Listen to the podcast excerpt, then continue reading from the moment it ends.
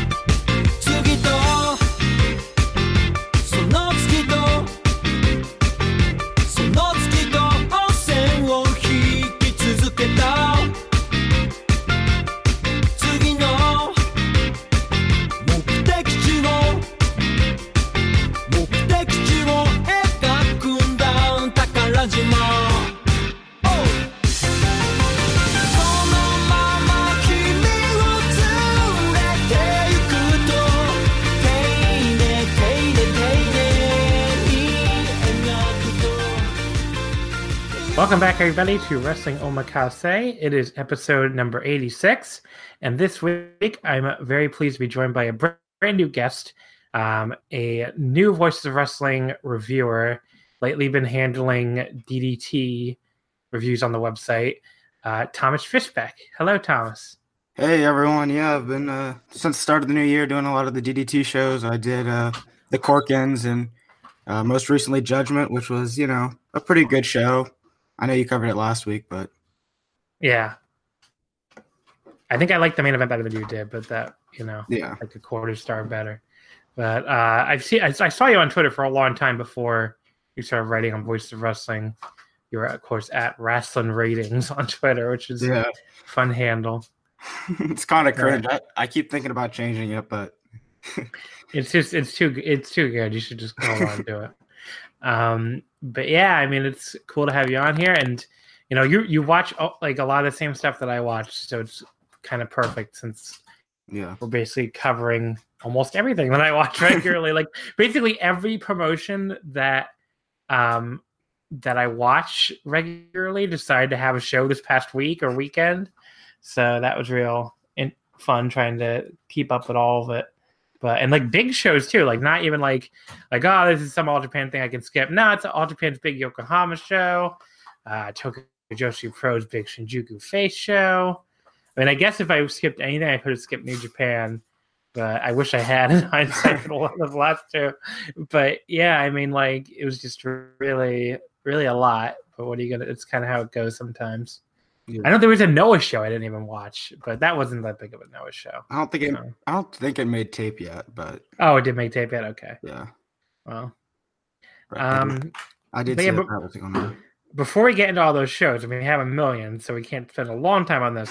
but once I have, whenever I have a new guest, I like to try to ask them like, what's their background in wrestling and how they got into all this wacky stuff. So, um, I guess go ahead. What's your background in wrestling? How'd you get into wrestling? And I and Puro more specifically? Uh, I got into wrestling actually through like wrestling video games. So, uh, I'm a big, I'm a pretty big sports fan, and so I had been watching uh, a, like a sports YouTube channel for video games, and they happened to also play a, a wrestling game, uh, and so that's how I got into wrestling. And then I think the Okada Tanahashi match from like Wrestle Kingdom Nine. It was the first of the two that they did back to back. Uh, that got me into New Japan, and then you know, kind of the natural progression through there to the rest of like Japanese wrestling. And uh, yeah, now that's like the main thing that I watch. I still watch, you know, I watch a lot of stuff, but that's the stuff that I enjoy the most, at least. Yeah, I mean, are you like me? Are you almost on hashtag Puro only? I because the only thing I the only thing I really even make you know like I watch the occasional WWE pay per view and that's really about it, other than Japanese wrestling. Yeah, at the beginning of the year, I had like of this year, I was like, okay, I'm gonna try and watch a lot of stuff, and then you know, I was like the Royal Rumble, and then two Evolve shows. and I was like, yeah, I don't know about this. So. I just, I don't know. I mean, people, um, eh, you know, the the American Indies, I just, I can't do it. It's just not never interesting to me. I try, I try, I really do try, like at least a few times a year, and it's just never good. Yeah. So, I still like I, I try to seek out things that people recommend, but you know. yeah. But anyway, you ready to get into the uh the first show here of like 15 that we have? sure. Now, we we actually, unlike Kenny Omega, we were respectful. We waited until the Roman thing was over, even though this isn't live streaming. I can't believe he did that. That was just like the funniest fucking shit. It's like I'm sure people. I, I I don't know if he did it like. Did he do it on purpose? Or did he just have? Is he that fucking oblivious just- uh, to to WWE that he just had no fucking idea Roman Reigns was coming out at that moment to announce his fucking fight with cancer. He's like, ah, my stream, everybody, Twitch.tv. yeah. I I I just I really hope he's just oblivious. I really hope. I'm sure it probably is that, but it's, it's really funny either way. And like, and then he get, he's probably like, "What is everybody quote tweeting me about Roman Reigns?" yeah, it's just very. uh He's he's a full time gamer, but he's not he's not wrestling anywhere until the end of May. That's why when when people were like yelling about uh about Kenny and Miyahara the other day, I'm like, Kenny Omega is a gamer right now. that is all he is. He has not had a single match since January 4th, and he will not have one presumably until fucking Memorial Day weekend. So why are we talking about a, a, a, a famous gamer? Like he's not a he's not a wrestler for three more months. But Uh, are you gonna watch that AEW show? I guess. I mean, I'm I'm gonna. I don't know. If they try to get get like I don't know sixty five dollars for it or some bullshit, I'll probably fucking steal it. But Oh, sure. I don't know. It's uh, I'll watch Yeah. it for the OWE guys. How about Mhm. that? Pocket Pocket Adam Page could be good. I just I don't know. Do you do you care about Kenny and Jericho again? I can't say that I do. I was just thinking about that. Like when you were talking about he's gonna have a match in May, I was like, I was trying to rack my head. He was was like, oh yeah, it's Chris Jericho. And like, I feel like that match has none of the buzz that it should have. I mean, I'm sure once we get closer, it will. But as of right now, I feel like that match is like, oh, they're doing Kenny Jericho again. Maybe it's just my bubble, but Yeah, I just no, I didn't really see any buzz about it either. I assume like like the, your hardcore elite perverts are probably into it, but I just can't. Like it, I I saw the press conference where they're just like, eh. But whatever. It's not what we're here to discuss. I just thought that was fucking hilarious. Uh, just in the middle of all this Roman stuff. Come see my Twitch stream. I don't even know what the fuck he's streaming. I was about to ask you that. Like, yeah, me- what that? What does he me- play? I, assume- I guess Street Fighter, right? I, it must be. That's what I would assume, but Yeah. Well, twitch.tv slash being. Billy. Yeah. Um, Oh, he's playing- one. He's playing Apex Legends. I don't even know what that is. So I think it's like the third version of PUBG. okay, I, I don't. I I sort of know what that is. I'm not. I'm not really it, hip on the fucking gamer No, bullshit these days. Like you know, trying to, the la- the only game I play is Sound Voltex. So I've seen that on your Twitter quite a bit. yeah, my I played Advance Wars, Dual Strike on my DS. It's like if it's if it's old and or Japanese, I might have played it. That's about it. hmm Um, but yeah, yeah, so I guess let's get into these shows we're actually here to talk about. We'll start with the Giant Baba Memorial Show. Um, which what do you think of the show overall? I had a great time at this. This is like, you know, just such a fun kind of show. Like we're just you have a million guys from a million promotions. Eh, Just a just a real fun time. It was like maybe one of my favorite shows of the year so far. I think if you're like just judging it from a work rate perspective, it definitely wouldn't reach that. But in terms of just like the novel concept of like seeing like the two Nomuras like go up against each other in the main event, you have like Tanahashi and Miyahara, like just that, just having that was just incredible, and it, it was so much fun to watch. Yeah, definitely Yeah. with you on that. Um, let's go through the card here. Let's see what's uh, The only it opened up with cage the, match. yeah. Cage match is working, thankfully. Yeah. Um, they claimed 8,800. I'm not sure. I mean, they, they're not a company, you know, and they're not like they easily could have exaggerated. So I'm not sure how accurate that was. I mean, the new thing now with like New Japan and DDT and most of the companies is to report accurately. Mhm. But either way, I mean, if, you know, if they claimed 8800, I would assume at worst it did like five to six k. Mhm. So, Mhm. um, Do you- I do mean, you it seemed like the crowd was. uh, Sorry. Do you know if New Japan did? Does New Japan like normally sell at Sumo Hall? Um, yeah, pretty much. You know, either sell out or come close. It depends on the setup too. Like they ha- they either use uh, you know, two per box or four per box. That could change Mm-hmm. the definition of what a sellout is. But um, I think like what what the hell did King of Pro Wrestling do? Like ninety two? I don't think that sold out, but I think it you know it was close. Um, it depends on the setup. I think if if you do two per box, I think a sellout is like with without a stage. I think the sellout is like ninety five, and if you do four per box, I think it's like eleven.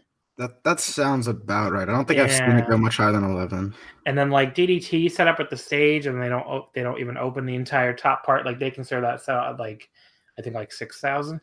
So Okay. depends on depends on who's running it and what the setup is. I mean, it's a really cool building. Um, definitely recommend getting there if you you know the listener has a chance. It's just probably my favorite building I've ever seen wrestling in. But um, but yeah, it seemed like the crowd was pretty full here. Um, They were that- really hot. Yeah.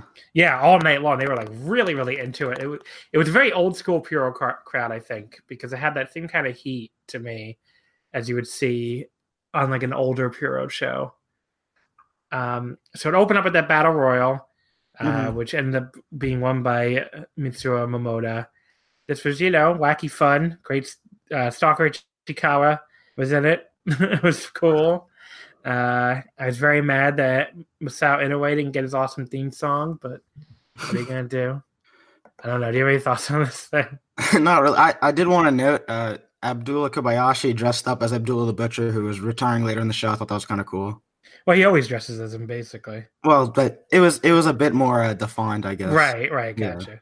I mean, it would it makes sense. I mean, his Yeah. whole gimmick is based on. him. Uh, after that, we had uh, Naoya Nomura, Ren Narita, Honma, and Yuji Okabayashi beating Daichi Hashimoto, Kazushi Miyamoto, Takuya Nomura, and Tomohika, uh, Tomohiko Hashimoto. There's only one about eight and a half minutes, so not a lot of time for an eight man tag. First of all, what the fuck was up with Kazushi Miyamoto? Like he looked like fucking Japanese Scott Steiner, and you know, I promise you, he did not used to look like that. He looked he came out just like exactly like Scott Steiner in this I mean, he had like the he had like the chainmail too, right? yes, yeah, during his entrance. Yeah. I mean, I mean, I guess that must be what he's doing on like the very very scummy. I mean, he wrestles I think for such a low level indies that like it usually doesn't even make cage match. But he's such an interesting guy. I mean, I don't know if you know you know the whole backstory with him, but either way, I'll, I'll tell it really quickly for our listeners. Uh, yeah, the only thing he shows up on is like A Team, which is like you know that's like a fucking offshoot of uh, God, what the hell's it called? Like WW. Um, you know, basically the FMW lineage. Okay. Uh, he's on the toast. He's been on the Kawada produced shows and like a lot of other wacky, and like I think a lot of stuff that just doesn't make t- cage match because it's so tiny. But yeah, he was like a really interesting guy because he was he started out as like this, an all Japan prospect and debuted in 2001. Um, you know, he had a long like 03 through 05. He showed up a lot in the states. Um, I saw him live in Ring of Honor Final Battle in 2003. He he was a tag team with Honma uh, called Turmeric Storm. They lost to CM Punk and Colt Cabana at that Final Battle show. You know, teenage John got to see that, so that was cool. And then he showed up, you know, in a lot of other promotions. You know, he showed up at Impact. Uh, he showed up again in Ring of Honor in 2004. Um, you know, just kept showing up lots of places in 2005. And then 2006 is where things went wrong for him, basically. He was like this big All Japan prospect. And they basically convinced him to leave All Japan because this was, um, you know, the period where All Japan was run by Keiji Muto, obviously the, you know, the um, pro wrestling love era of All Japan, and basically what you had was a a bunch of the All Japan guys, know, not even a bunch, a few All Japan guys left, and he was the biggest name by far, and formed this new company called Pro Wrestling Kings Road, which was basically supposed to be, um, you know, like a we're gonna get back to what All Japan's really supposed to be.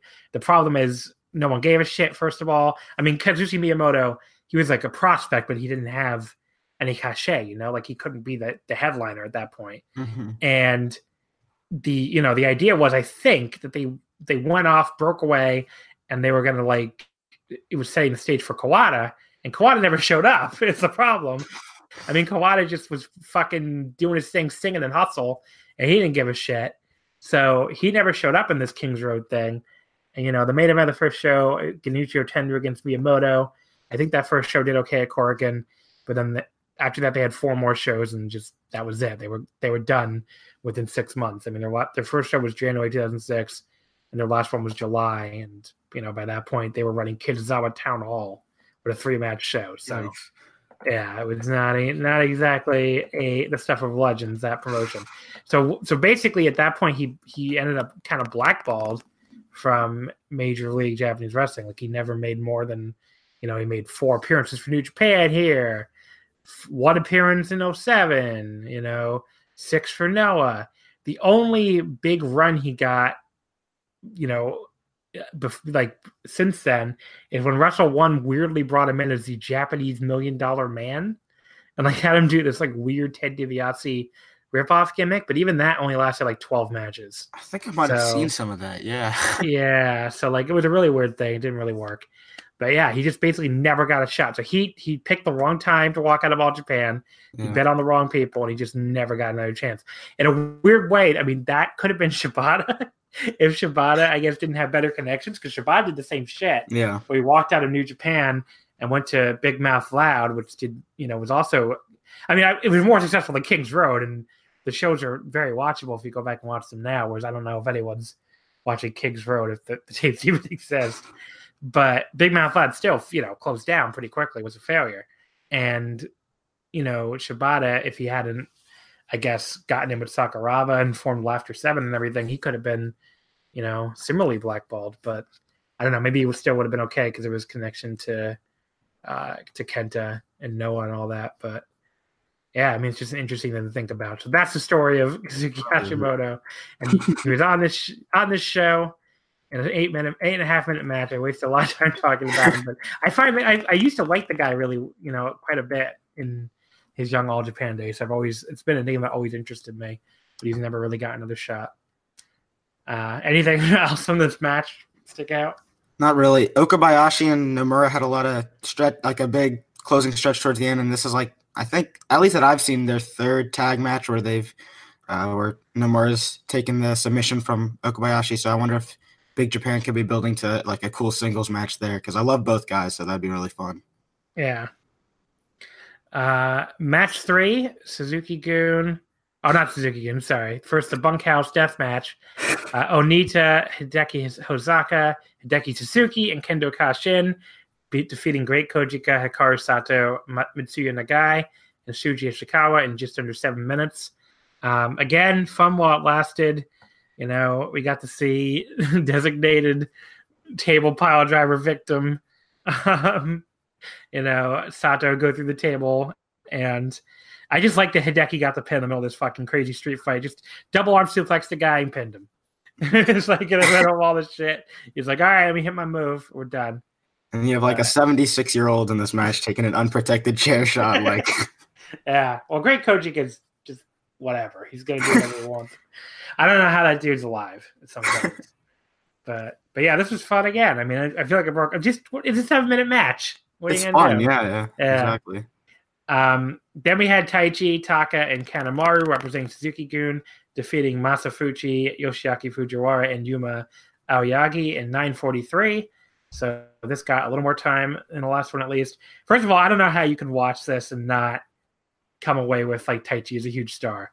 Even Oh. like on a show where a lot of the current guys weren't getting big reactions, or the big reactions were reserved for, you know, the legends, which makes sense because it's an older fan crowd, probably. Like Taichi got a huge reaction coming out, and the crowd was like all into that gimmick, you know, getting on him every time he go after Kawada and stuff. So, I mean, Taichi is a superstar now. If you don't, if you don't see it, I don't know what to tell you. Yeah, like, um, sorry, can I jump in for a sec? Yeah, go ahead. Yeah, so like crowd reaction to me is like a really big piece of like an enjoyment to a match, especially when you're like on an undercard, like and they're kind of almost going through the motions. Like when a crowd is like really hyped for a match like they were here, like the heat on Suzuki Gun and Taichi especially here was just awesome. like it was Yeah. crazy. Um, I did like also Miho Abe trying to hit on Fuchi and Fujiwara, and they're both like, "We don't have any Viagra, get go away." like they both just completely no sold her. Um, and they were like these cool little callbacks too. To I thought like Taichi and Aoyagi's singles match from All Japan in the Sumo Hall, you know, more than a year ago now. But that was pretty cool. Like it just felt like Taichi was treating him like a young boy again, but Aoyagi was not standing up for it. Um, but yeah, I mean, like Taichi, Taichi at one point I think got more heat for just grabbing the the ropes and not letting uh, Fuchi drop kick him than like most WWE heels will get all year. Like is- the crowd was so angry at him for not taking his fucking drop kick, and then he uses a low blow to beat an old man. it was awesome. just, just the like kicking him in the nuts in a small package, like He's like, ref, look over there. All right. He's like, I could, I could hit a move on a real move on Fuchi and pin him, but I'm just gonna do this because I'm an asshole. Oh, I love Taichi. um, then we had the three way tag match: Lij, Bushi, and Sanada beating Sweeper, Jake Lee, and Koji Iwamoto, and Ayato Yoshida and Sh- Shota Umino. Uh, went about eight minutes. Bushi and, Bushi and Sanada did absolutely nothing. First of all, I don't I don't did Bushi ever even get in the match? I think he might have. I don't know. Um, first of all, and then second of all, I guess Yoshida really like went after Jake Lee. Like he was beating him like he owed him money. Yeah, it was. uh That was fun. I made a note of those exchanges. Like that was Yoshida and Jake Lee. Like I've never been the biggest Jake Lee like fan, at least in recent years, but like those exchanges were just awesome. Uh, we'll talk about Jake Lee later. Yeah. um, but yes, and I knew that him getting stuck in the Paradise Lock for like a million years was coming because I saw lots of people complain about it, you know, days earlier. But I still, I still laughed pretty hard. It was funny. and then, uh, yeah, it was good, good match. You know, just like I said, Sanada and Bushi didn't do anything. Yeah. Uh, then Jinsei Shinzaki and Naomichi Marufuji beat Masaaki Mochizuki and Shun Skywalker. Went almost exactly 10 minutes. Um, yeah, this was like a three and a half star match. Yeah, I gave it the same thing. Yeah, it was. uh I just it was going really well, and then Marufuji and Mochizuki like really fucked up the roll up finish, and the cameraman like missed the ref's first count, so it looked like they only counted two instead of three. So that wasn't good, but everything before that was good. Uh Jinsei Shinzaki, I don't know how the fuck this hundred year old man is still doing these rope walks and everything perfectly, but Cartwheels. cartwheel, he's just fucking awesome. Yeah. Like some of someone I also noted like Skywalker. I don't know if you have seen this, but he's challenging Pac next for the for the uh, open the Dream Gate. So Mochizuki actually took the pin here, which was I was kind of surprised at, but it, it makes sense given that Skywalker's challenging next. Yeah. Um it's you know, it makes it you're right, it does make sense and it was still it's still really weird to say, obviously. Mhm. Just not not used to Mochizuki taking falls. But, but yeah, he and Schumer awesome here. Everybody was awesome. It's a good match. Uh then we had Burning Wild, Jun Akiyama and Takao Omori and Taiyo Kea defeating Osamu Nishimura, Satoshi Kojima, and Yuji Nagata. Um, first of all, it's great to see Nishimura reuniting with his fellow New Japan third gen dads. It's like the long lost Muga dads here. Um, I didn't know what Muga meant when I first watched New Japan many, many years ago. And I just learned that vocab word in, in Japanese a few weeks ago. It means like selflessness, Mm-hmm. unless it's like another, unless it's like another word that with the same exact reading, which is always possible in Japanese. But it makes sense when you think about his wrestling style Yeah. and everything. Um, also, I thought Taiyo Kea looks really weirdly like Ryback, like facially now, and it, it was like freaking me out. Let me pull up a picture real quick. He looks really like really close to Ryback, but again, only only facially. Okay. You know what? Uh, you know what? I could definitely see that. Yeah, um, but this was fun. You know, it's six dads having it out. Yeah. wasn't like wasn't gonna blow anybody away, but I had a good time. hmm That's pretty much what I would say. Yeah. Uh, the Lucha Tag, the ancient luchadors, Dos Caras and Mil Mascaras defeating Kaz Hayashi and Nosawa Rongai. 1106 uh, was old people doing dives. What do you what do you want from me? I'm not not a big lucha person anyway, so I can't really tell you like much of like the, the fact that they're legends and all that is a little lost on me, and it was just kind of there for me. The crowd, the crowd really loved it. Though. Yeah, the crowd loved it. I mean, it worked. It definitely worked. But yeah, it was fun. At least I can tell you that much. You know, it was fun. Uh, and then the main event here was the thing on the show that blew me away. I was a little. I've seen a lot of different takes on this. I've seen people say it was an awesome match, and I've seen people say like up on the Voice Wrestling flagship that it was kind of just a match. I'm definitely on the side of it was awesome. Uh, Daisuke Sekimoto and Kento Miyahara defeated Hiroshi Tanahashi and Yoshitatsu in 24-24. Um, I went four and a quarter on this. I thought it was fucking awesome. Um, just it, you know, the Tanahashi Miyahara exchange did feel super special to me. I know yeah. some people it may not have, but if you've been watching both those guys for a long time, it just and, and the crowd was so into it that like when they were in there together, it just felt like such a big deal. Um, and then when Sekimoto came in, obviously too, he just was, you know, he's been amazing all year and just continued it and just really cleaned house. Um, you know, and it was a he was a presence too. And Yoshitatsu held up his end of the bargain too. Can't complain about not with him. He's always he's been good in tags for a while, and you know, I know people who don't watch anything but New Japan will be a little surprised, but he was good. Um, but yeah, I mean, like Sekimoto, at one point, one of my favorite spots was just when he just caught Tanahashi on a dive and just like slammed him right down yeah. the floor. I, um, I mean, that that spot, yeah. And just, I don't know. It just felt like Tanahashi did a lot more in this tag than I expected him to do. I, I kind of thought, like you know, a lot of the new, a lot of the current guys had it neutral, but these four clearly went out there, like all planning to have an awesome match. I think they succeeded. So yeah, Tana. I saw like a, some tweets beforehand. I didn't watch the show live. That Tanahashi like he wasn't putting in all the effort, and I didn't see that at all. Like he seemed like he was all good for this match. Yeah, I don't know what people were talking about. Um, but this is the kind of thing where like I was ready to call this a great show even without like a four star plus match, but then they just had one anyway, so it was a really great show. And then Kento and Yoshitatsu, like the uh, the closing stretch in this match was awesome. I mean, they were I think they were tag champs at one point in All Japan. I know they have teamed together for a while, and then they've had a few matches in the Royal Road. And I just thought the closing stretch was really really great stuff. Yeah, uh, I definitely agree. I thought it was a. I, I thought overall awesome match. Did you give this a rating? Oh, I should, I should I should mention. I mean, at wrestling rating, so I have to rate everything. I, I gave it four and a half, so I loved oh, wow. it. It was yeah, awesome. even even higher than me. Wow. But yeah, I mean, I thought it was awesome too, and I'm I was pretty uh, I was pretty happy with it. So, um, great show, great match. I think I'm behind, man. If you're if you really want to see like, you know, the only thing that's an, that's worth watching as far as like an awesome match is obviously the main event, but the entire show was really fun. I mean, yeah. even like the Abdullah ceremony was fun. Oh yeah. um, but yeah, so let's move then over to New Japan. They had three straight Korakuens. Oh my uh, god!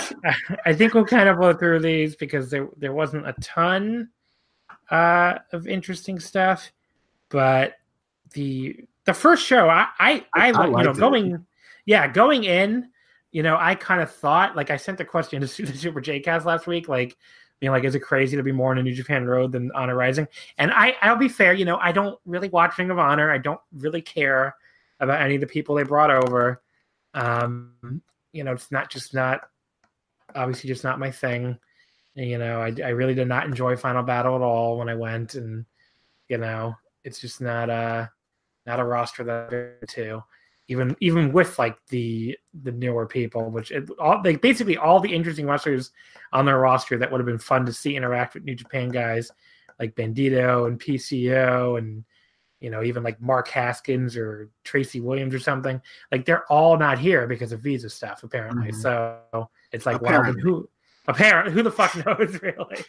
But that's what PCO said. Everybody's just taking his word for it, I guess. But yeah, I mean, like I just don't I don't care about seeing the Briscoes in New Japan for the ten thousandth time. Like, you know, it was fine the last ten thousand times, but I don't really need to see it again. Um, but yeah, we'll get into that when we go show by show. The but New Japan Road, yeah, New Japan Road. I was excited for that going in, and I think that mostly delivered. Um, I'm just scanning through the undercard to see if there's anything interesting here. uh, well, match three, which was awesome. Uh, Yuji Nagata and Shota Umino losing to Tomohiro Ishii and Yoshihashi. Really, the only thing wrong with this was that we had to see that fucking butterfly lock, which is like one of my least favorite finishers in wrestling. But it was still awesome. I think I gave this three and a half, so I really yeah, love it. that's that's exactly what I gave it to. Yeah. Um, very good show. Or very good match. I mean, and obviously laid the groundwork for you know the Nagata Ishii thing. You know that was supposed to happen in the USA. Um, it, you know it's going to happen in the first round of the New Japan Cup. Maybe that would have happened anyway. Maybe they would have had a rematch and kept it going. But either way, that's a Mhm. hell of a first round match. So should be fun. Um, match Something I'm just noticing. One One sec. Yeah, some something I'm just noticing is like of the seven matches on this card, five of them were two v two tags, so that was like fun to see. You know, Yeah, I mean, instead of doing like multi multi mans all the time, it was an interesting little thing. Um, Sho and Yoh beat Desperado and Kanemaru in 12-12 with a 3K. Um, you know, pretty good little condensed version of the usual match. But the big thing was the post match with Shingo and Bushi coming out and adding more heat to that Shingo Bushi versus uh Roppongi 3K junior tag title match. I Yeah, did. Want, sorry, I did want to mention um when Kanemaru hit the deep impact, like I was really worried for half a second that they were gonna make the anniversary match another three way. I mean, it would be like really up Gedo's alley. He fucking loves it. So, but no, they did the right thing here. Um, Taguchi and Goto teaming together was kind of cool, I guess. It's not really that big a deal, though. Uh, match, Mhm. well, match six, Tanahashi and Ospreay beating um, Killer Elite Squad. This was, you know, aggressively fine, I guess. It didn't really Yeah. stand out in my mind, but a little surprising to see Ospreay pin Davey Boy because I, you know, I was wondering what the hell they were going to do with this. Uh, you know, with this kind of with this these four guys because really none of these four guys take pins very often. So you know they went with Davey Boy getting pinned, but Davey Boy was gigantic. I think other people have noticed this, but he was like enormous. Was taking them vitamins, I guess. Yeah, I'm I'm I'm not an Ospreay hater, but you could just tell the difference in the crowd. Like when Tanahashi tagged in, it was just like the roar that you just hear. It was kind of crazy to hear. Yeah, I'm not a. I don't know what people consider me an Ospreay hater or not. I, I like to consider myself Ospreay neutral. You know, he, he there's sometimes where he impresses me. There's sometimes where I wish he would like fucking stop screaming. For the love of God, just stop screeching. But you know, he's he's fine. I don't really doesn't really bother me either way. But he did block me on Twitter. But it was just I guess I wasn't I guess saying uh like taking a poll on when he'd be back was just against the rules. So um And they're doing the main they're, oh, sorry, go ahead. they're doing they're doing him and Jay White at the anniversary show. I saw. Yeah. So do you realize that that was supposed to be him and Kenny Omega? Oh my god! Because Jay White took it. Like it took me a few minutes, like a few hours after that anniversary show card came out, and that was the main event. I was like, the fucking main event of the anniversary show was supposed to be Kenny Omega versus Will Ospreay. Like Twitter would have melted the I- fuck down. I never made that connection, and my mouth is just opening right now. Just imagining Twitter during that match. Uh, well, just when that's announced, they would have just like, yeah, it would have been like the mother of all meltdowns when Will challenged Kenny. But I mean, I you know obviously I I'd rather see Will and Jay White. It's a cool little fresh match, and you know I don't mind Jay White really, and I was very sick of Kenny by the end of his run. But not not breaking news there. But I mean, like, just I, I I'm there is a part of me that just kind of wanted like wishes I could see the alternate universe where that's the main event and just see the chaos. But um but anyway, so the main event of this show was the Takashi Iizuka retirement match. Uh, Tenzan pins Iizuka in 22-14 at the Moonsault Press. Uh, I thought this this entire thing was awesome. I mean, this the whole thing is a package. Bringing out Nogami, first of all, who doesn't really do that many uh, that many uh, shows on commentary anymore, just so Iizuka could rip from dude one more time.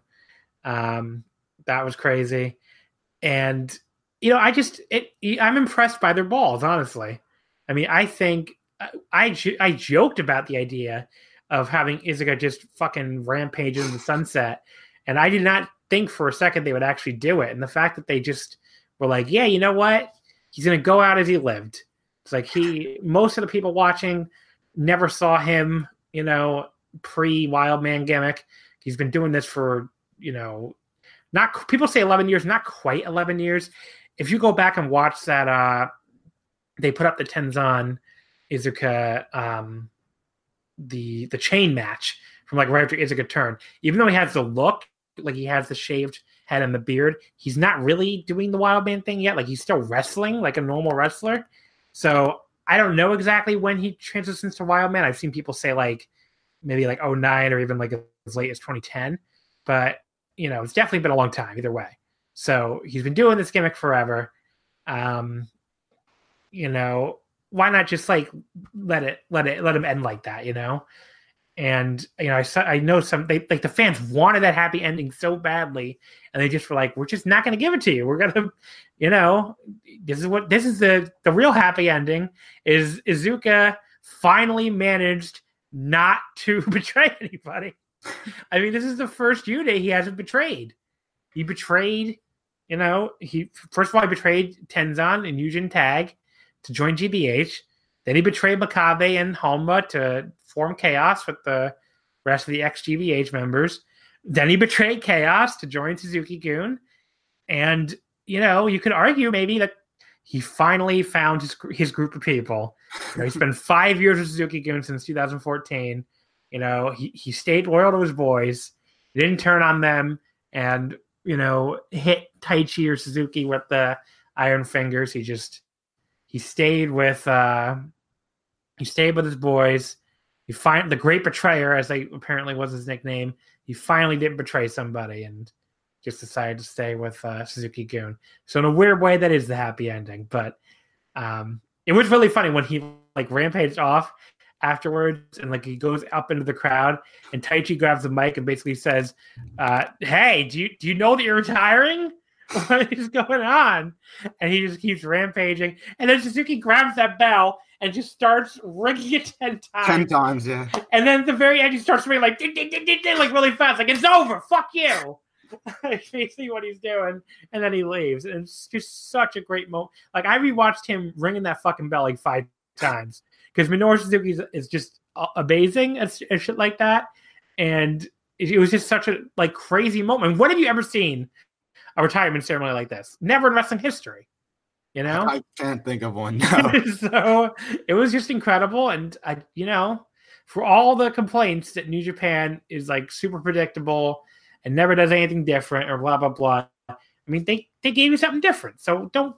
What do you complain about if you're complaining? What do you think? And then I, I love the bait and switch at the end of the match where, uh, or after the match, when uh, Iizuka and Tenzan just like shake hands and then he uh, Tenzan gets bitten. Like I love that. and then Taichi took the iron gloves. Oh, that was yeah. beautiful. But uh, but yeah, I don't know. Did you so you did you enjoy this too? Uh, yeah, I did. it, was, it was it was great, and uh, I should note Taichi main eventing over uh, Sabre, and they had both of them on the card. So That's interesting true. bit in uh, the Suzuki-gun pecking order. Uh, Taichi is now a star, and I'm glad people realize it. So, I mean, look, I I actually wonder like that that you know even though Naito's going to get more credit, like doing 6100 fans with Naito and Sapporo, that has to get him something. Like there has to be like at least a little bit of an eye opener to to the office and stuff, you know. I mean, that's that, that did better than the last two years. Did better than Kenny Jay White in the same building. It did better than Okada Suzuki when that was, you know, a, a heavyweight title match and still only one show. I mean, you know, I mean, part of it's New Japan is uh just kind of on a roll when it comes to selling tickets, but like, you know, at the very least, clearly Taichi wasn't a turn off to the crowds, you know. So, but yeah, I think I think maybe that that might have helped it standing a little bit. Um, I hope I hope Taichi gets like a run to the, at least the quarterfinals in the New Japan Cup. Yeah, it'd be awesome. I think he's probably going to go out in the semi in the, the, second round, based on you know who he'll probably end up against, but who knows? Mm-hmm. Um, after that, the two Honor Rising Japan shows. I will be up, just be upfront with the list. I didn't I did not enjoy these shows. I know some people did. You know, our reviewer, uh, you know, Sean Sean Sidor on Voice of Wrestling, he liked them you know, he's a Ring of Honor fan. He, he I, I presume he likes a lot of this talent. Um, I just wasn't really into any most of it. Like the best stuff was night one through At the like beginning. yeah through the third match, which by the way had the least to do with with Ring of Honor. Um, but you know, like that that's basically all the best stuff on these on, on these entire two shows. You can watch the first three matches of, of night one, and you will have seen the best this weekend had to offer. So let's go through it. Ren Narita and Marty Scurll, eleven thirty three. Uh, Narita wins with the crossface, or I mean, of course, Scurll wins with the crossface chicken wing. Um, I would love that. Yeah. I, you know, I usually am not a big fan of Scurll, but I thought he was pretty decent here. I like this, but I mean, Ren Narita is just like, you know, he in the last, I want to say like two or three months has gone from a guy that's like, yeah, decent little young lion to like, if you want to sit here and tell me he's better than Umino, I might believe you. And maybe that's kind of a hot take, but I, I think Narita is like just incredible now. So I think when Scurll like actually takes things seriously, he can be pretty good. Like the Scurll and Ospreay match, I think that might have been my favorite New Japan match, like not involving any Japanese wrestlers in like the past three years or something. Last Yeah, year, that you remember really that good. match? Yeah, yeah, uh, so you're talking about Sakura Genesis, right? yeah. Yeah, that was really. I think I went four and a half on too. That was really good. Um, but yeah, Uh, it's, it's decent. I think I went like three and a quarter or something. It's pretty good for you. Yeah, yeah, I think that's exactly what I gave it to. Um, Umino and Sabre. This I went like a legit three and three quarters. This was fucking awesome. Um, thirteen fifty six. Sabre went with the modified knee bar. They, I mean, they told a very simple story where Zack, you know, basically was like, "Ah, this young lion, fuck," and Umino just like out wrestled him at the start and just, you know, he had for a while had him in like a full Nelson and and Sabre just like could not get out, which is great.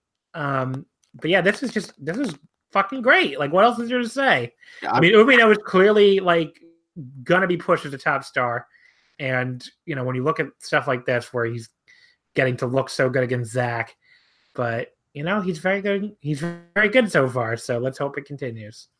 I mean, Sabre in this match, he does like the the good old uh, young lion Boston crab, but he turns it into like a half crab and just wrenches the leg back. It was awesome. I Yeah. went I went four stars on this. It was one of my favorite young lions matches in like the past few years. Like I loved it. Yeah, it was really good. Um, after that, match number three, Jushin Liger and Jonathan Gresham against Taiji Ishimori and Robbie Eagles. Um, you know, this was I watched this on a on a you know on a train to New Jersey, unfortunately, and I watched um, this uh, like in a car to North Carolina. So but like I had to stop myself from like screaming in the middle of this train because it was such a great moment. So I mean, it starts with Jonathan Gresham and Robbie Eagles, and Gresham like you know gets to look like a million bucks, and Korakuen loves You know. him.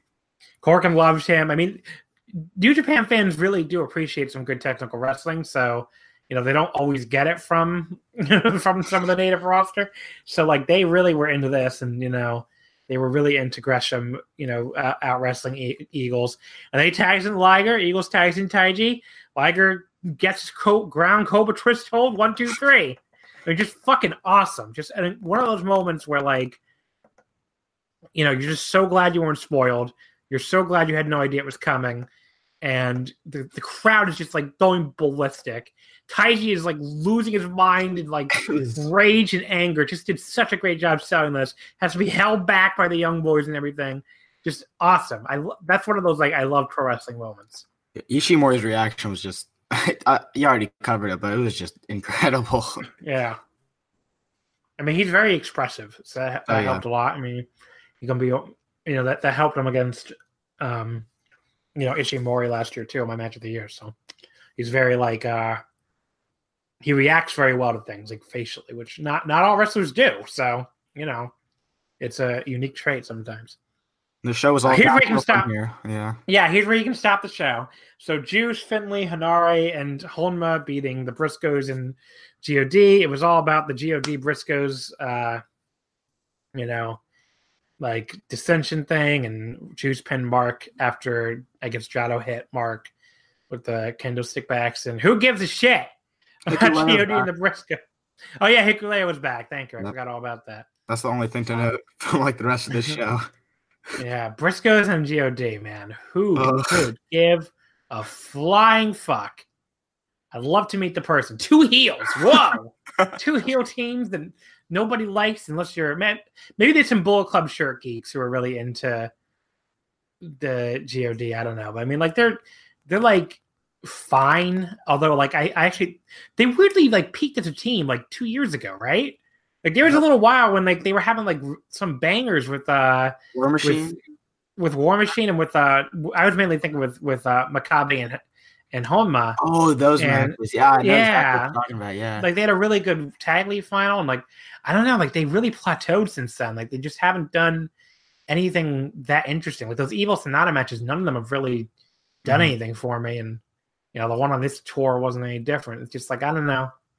I mean, I can't I can't imagine being in, excited for that, but whatever. Uh, the never openweight six man tag titles, you know, it was goofy comedy. Makabe Yano and Taguchi beating Delirious Cabana and Cheeseburger 10 16. Don't- you have anything to say about this? Who gives a shit? Nope. Skip. Uh, Will Ospreay and Dalton Castle, never open weight title, 1730. Will won the uh, Stormbreaker.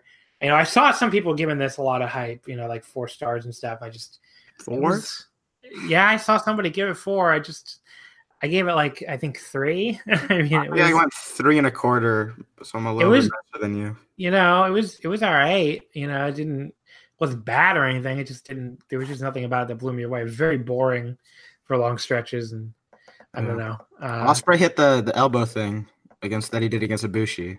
Yeah. I will know. I really, I really fucking hate that place. It's so like it takes so long to set it up. It's like, ah, my arm, hold within it a hidden blade. Let me show you my arm. Just like, okay, did you just fucking hit him? Like this long ass setup. It's like, I, I, I got it, buddy. We get it. You're a samurai. Whatever. Kevin Davy boy, like the, the um, they're like the two weeps or something. I guess I should like them, but uh, world world TV title match. Uh, Jeff Cobb and Hiroki Goto.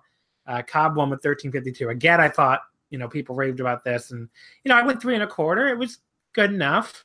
Just nothing you need to go out of your way to say. Just the two of them hitting each other. You know, Yeah. just didn't have that. Didn't have any kind of special quality to it. There's nothing that nothing that blew me away here. I was a quarter star higher than you again. I went three and a half, but I, I noted Kevin Kelly called this a uh, match for the prestigious title, the ROH TV title. Very prestigious. I'm- privilege. I'm sure somebody cares about it. Maybe we're a lot of fans of it. I don't know. Uh, and then the main event: Tanahashi Okada and Lethal against Taven, TK Ryan, Vinny Mars. How the fuck is that pronounced? I don't even Marsagelia, Marcelgia. I don't fucking know. Taglio? I thought I'd. Whatever. Fourteen ten. Lethal. Lethal got the. Lethal. You hate this, huh? I hated this so much. I went like two stars. I could not get interested in this match. my my friend who I was watching with, I've had on the show before, Quinlan. He really hated this too. He thought this was like really really bad, and the Kingdom were like awful.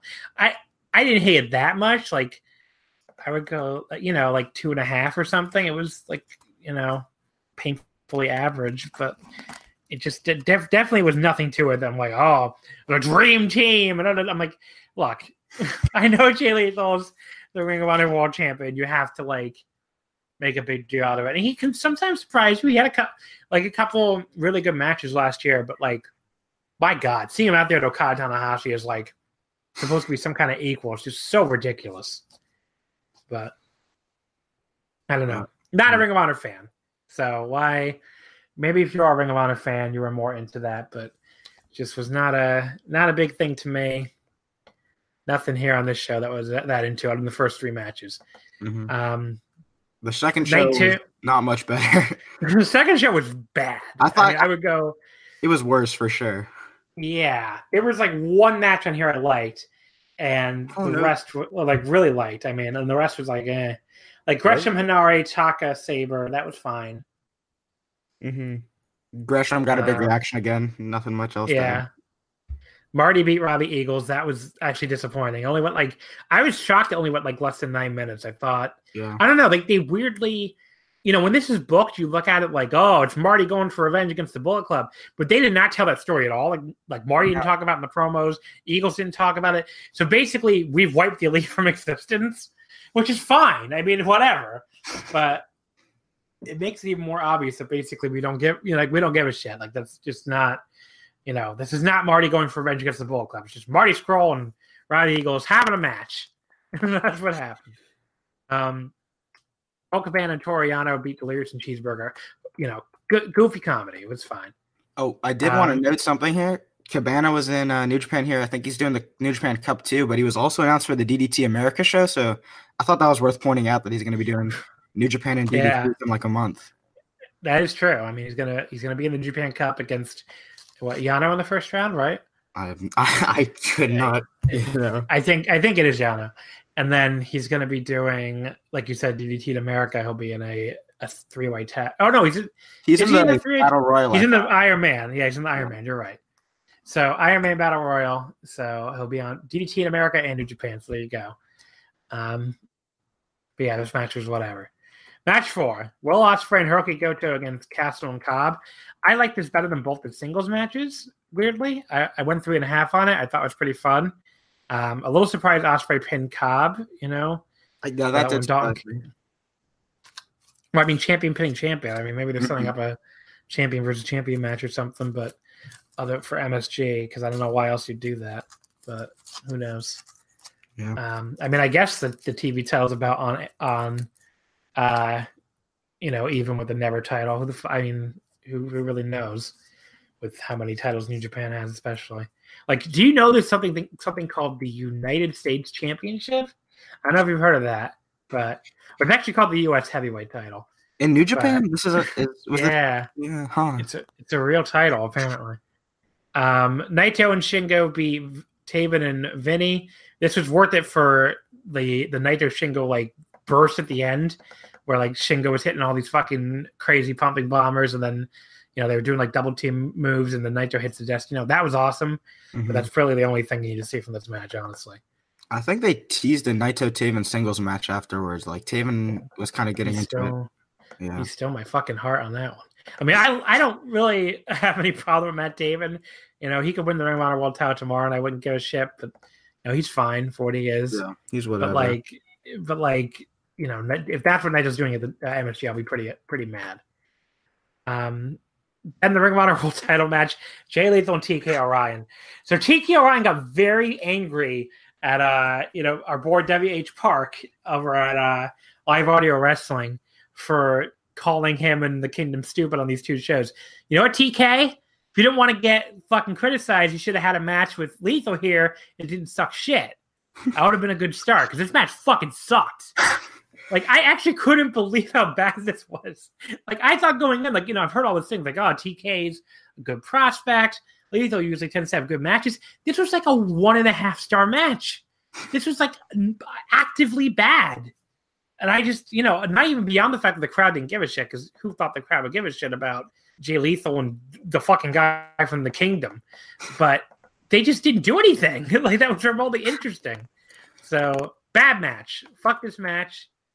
I, Uh, I promise you, because I when I was watching this show, I still had like the All Japan show and the Tokyo Joshi show and the DDT show to catch up on, and I swear the thought crossed my mind of just blocking you on Twitter and then just mm-hmm. pretending like I had never agreed to do this show because I could not finish this match, and I still had a so bad. Briscoe's match coming up and a God match coming up. I was like, oh no, I mean, this is where, yeah, this show was like, oh my god, just let this fucking, just get Ring of Honor the fuck out of here. I don't want to see this shit anymore. Uh, the next match, which has nothing to do with Ring of Honor at all, actually, so not an Evil losing to Tama Tonga and Tonga Loa in 2026, the Super Power Bomb. First of all, way too fucking long, really boring. so long. Yeah, like probably another two and a half star match. Just these two teams just have no chemistry. Just not not interesting or fun at all. Um, got I, I'm. It's really annoying that Sanada and Evil, you know, just had to lose have a two month title reign, just or not even two months, like a month and a half, because you know we have to do fucking God and the Briscoes and MSG. Which is fucking stupid. It's like, oh well, they're doing champion versus champion MSG, so the tag champions can't be in New Japan Cup. Why can't you just announce that after the New Japan Cup? Why then we gotta have Evil and Sanada lose their fucking belts? Just ugh. Who and like five times they are one reign away from tying TenCozy for all time at the IWGP Heavyweight Tag Titles, which they Five almost times? certainly will, which is really disgusting. Wow, that is wow. but I think Sanada's probably gonna like go to the finals of the New Japan Cup or something. So, eh. yeah, and I, I do, I that's that was literally my pick actually, Yeah. but you know, I, I do think he's still in line for a big push and stuff. I'm just annoyed because like Evo and Sanada, fun tag champions, lots of cool potential matches. Could have done them against Tanahashi and Okada. Could have done all sorts of wacky stuff. Who, what is there for God? You know, oh, or the Briscoes. The Briscoes beat them. Who who wants to see them against literally anybody in New Japan? It's just such a fucking dead end title reign, and just ugh. Every time it feels like we're we've escaped the bullshit. We're right back where we started. let me say, I know he got a lot of shit for this, like on Twitter or whatever, but I much preferred like the good guy Tama Tonga undercard comedy gimmick than to him like actually trying to do main event tag matches that go 25 minutes or whatever this went. Yeah, I mean you're definitely not wrong. So, um, and on the main event, the Ring of Honor World Tag Titles, Jay Briscoe played David Finlay in 17-13. Um, you know, Finlay dislocated his shoulder, so they had to go home early. But still not a. You know, this is better than the last, the last match. I, I guess like I would go like three and a quarter here. So nothing bad or anything, but just not anything you need to go out of your way to see. Once again. Yeah, I went three stars, so it was whatever. Yeah. So, Honor Rising. Watch matches one through three of night one, and then you can stop. That's Mhm. basically my recommendation. I don't know. I, I saw a lot of people say good shows or very watchable or blah blah blah. Just, I just fucking, I just thought it was garbage. I mean, it always, and I've been like, you know, anyone following me on Twitter or listening to this show, I have been like super positive about New Japan this year. This is like probably the first thing I haven't enjoyed so far in New Japan's year. I'm, I'm just gonna hope it's a. I'm gonna chalk it up to a, um, you know, a, a fucking fluke based on having Ring of Honor there. But yeah, I, it's basically like, well, New Japan's a lot better, but they can't overcome the stink of Ring of Honor. Honor Rising sucks once again. So what are you gonna do? Um, any other final thoughts on these exciting shows? Literally none. Okay, so that moves us over to All Japan Pro Wrestling. Then, um, so we begin with the All Japan Yokohama. So this is Yokohama Bunka Gym. It's June announced two thousand one hundred nine. It's decent. Um, yeah, not not bad at all. I guess I don't I don't remember what the last one did. I mean, I'm gonna look that up now because I'm curious. Which is the Zeus Miyahara, which ended up being like a match of the year candidate. I'm sure it did um, maybe a little bit better because that was the Probably, the big return match from their great match uh, earlier in the year. yeah. Where are you, Yokohama? I know you didn't uh, watch. I watched the uh, Dylan James Nomura match from the show while you're looking that up. Yeah. And you said you. Oh yeah, go it. ahead. Yeah. So while you're looking that up, it was it was a decent match. It was basically a de facto number one contenders match. Uh, Nomura got the win. It was fairly short, but I did want to mention. I mean, Dylan James is good now. So I'm sorry. I don't I don't make the rules, but Dylan James is good now. So um, this actually did, I put what like 200 more. oh wow, okay, uh, oh, not 200, like 110 more. that's surprising. Yeah. Yeah. Um, but yeah, so I because that did 1,999. Um, but yeah, I only watched the last three matches. I just didn't have time to watch the whole undercard, and there really wasn't, you know, a ton that Mhm. Was interesting to me. Uh, began at the Junior Battle Glory 2019 final. Uh, Koji Iwamoto defeating uh, Seiki Yoshioka in 1459. What do you think of this? Because I think I was kind of the outlier on this one. So Yeah, I, I saw that you were lower. You were a lot lower than me. I went four stars on it. Um, part of it might be I watched the entire junior. There, there was one show that didn't make take, but I watched the entire all the tournament matches from this tournament, so kind of felt like a big payoff because that whole tour was kind of it was decent. There was one really good match I'd recommend if you have time from the uh, the B block finals. Um, Yoshioka against uh, Hikaru Sato, I think it was. I went four stars on that match, but uh, I saw you went. I forget what you went, but um, Yoshioka's kicks here, I loved it, and then Iwamoto's comeback, uh, really good stuff. I know you said you were kind of sick of that. I ended up going like a low four stars. Uh, yeah, I went three and a, I went three and a half. So it's not like I hated it or anything. Yeah. I just like really. It feels like whenever I see Iwamoto now, it's like okay, he gets his ass kicked, he gets his ass kicked, and he hits. uh I have to look it up for for Connor here before I get the meme image again.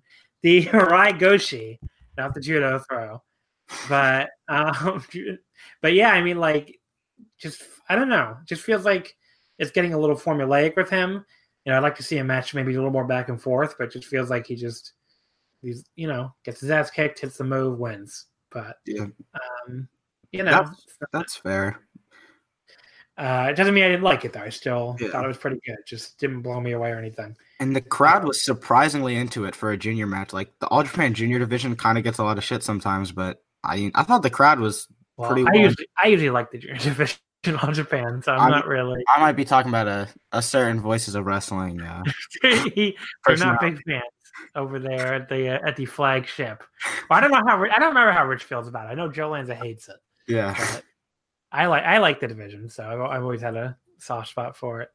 Uh, the World Tag Team Title match: Daisuke Sekimoto and Yuji Okabayashi defeating Sweeper, Jake Lee, and Ryoji Sai in 29:06. Um, so I this was good-ish. I just thought it went. I mean, I had I had a couple complaints. First of all, I'm not sure I would have gone 30 minutes when you're going 32 and a half on the main event. I think it just felt a little like overly long. Um, I just think Jake, Jake Lee specifically, you know, it, it's a he's a guy I've I've always liked, even when he was really terrible early on. I just had a re- weird like, you know, I really liked him anyway. One of those like bad wrestlers that you just have a, a drawing to. Um, but you know, then then he he seemed like he was on the br- the verge of breaking out. You know, before he went down with that injury, had that awesome match with Kento Miyahara in the Champion Carnival, and I guess it would have been 2017. Yeah, Yeah. And like, you know, just right on the verge of breaking out and he gets hurt. You know, he comes back last year, like right right around the champion carnival. And you think like, okay, well, he's gonna break out now and be a big star. And just it just has not happened, even remotely.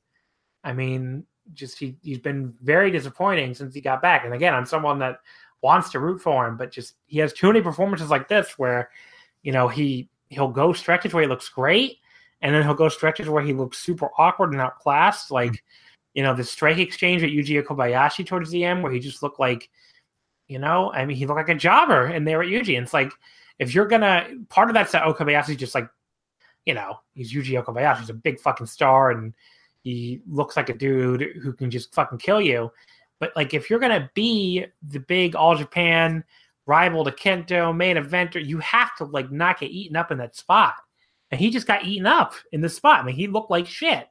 I mean, you know, it just didn't it just didn't work at all. Um, you know, it had its moments, so I still went like three and a quarter, but just like I don't know, Jake Lee, he has to stop doing that fucking step up kick. It looks like he he kicks the air like five feet in front of the guy. It looks it's like one of the shittiest looking moves uh going right now in Puro at least. But yeah, I don't know. What do you think about this one? I think it was a little bit higher than on you. Uh, uh, I think I went three and a half. It was it was pretty good stuff. Strong BJ is the best tag team in the world right now. Yeah, Um, that's not even close. Yeah, I did want to make note. Lee took the pin, not Sai. So uh, I hope this isn't happening because I've never really been the biggest Jake Lee fan. But someone on Twitter said that uh, Okabayashi pinning Lee is to set up for Lee and Okabayashi in the uh, the Carnival final and Lee getting his win back. And I just I can't get too excited about that. But Yeah, I guess we'll see. I mean, look, Nomura coming out and challenging Kento next. Maybe they're maybe they're even like de de escalating the Jake Lee thing. But I don't know. I still think they're gonna try it. It's just he just mm-hmm. hasn't looked good since he came back. I mean, he just hasn't looked consistently good. Like, I mean, they you know, they they really all Japan needs him to be a big rival for Kento. And like it just has not happened. So you know, I don't. I think part of that's all Japan's fault a little bit too. Just they, they haven't booked him that well, but um, I just think, you know, it just it hasn't happened yet. And uh, Jake, Jake, if Jake Lee wants it to happen, he's got to step up at some point. Maybe, you know, he has an awesome champion carnival and really breaks out, but Mhm. I have to wait and see. did you Uh, want to touch on the Carnival block announcements at all? Yeah, we can we can do that after this. Yeah, I have to, I have, Okay. to, pull them, I have to pull them up actually, but um, but yeah. So the main event, I can finally be happy and excited about All Japan because this was fucking awesome. Uh, Kento Miyahara defeating Suwama in 32-29 to retain the Triple Crown title.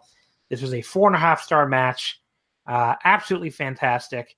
You know, one of those matches for like, for, I mean, first of all, Kento is is incredible. I mean, it, it has been for forever. So it's almost like you know, you, who needs you? No one needs anyone to say that. But Suwama is fucking awesome.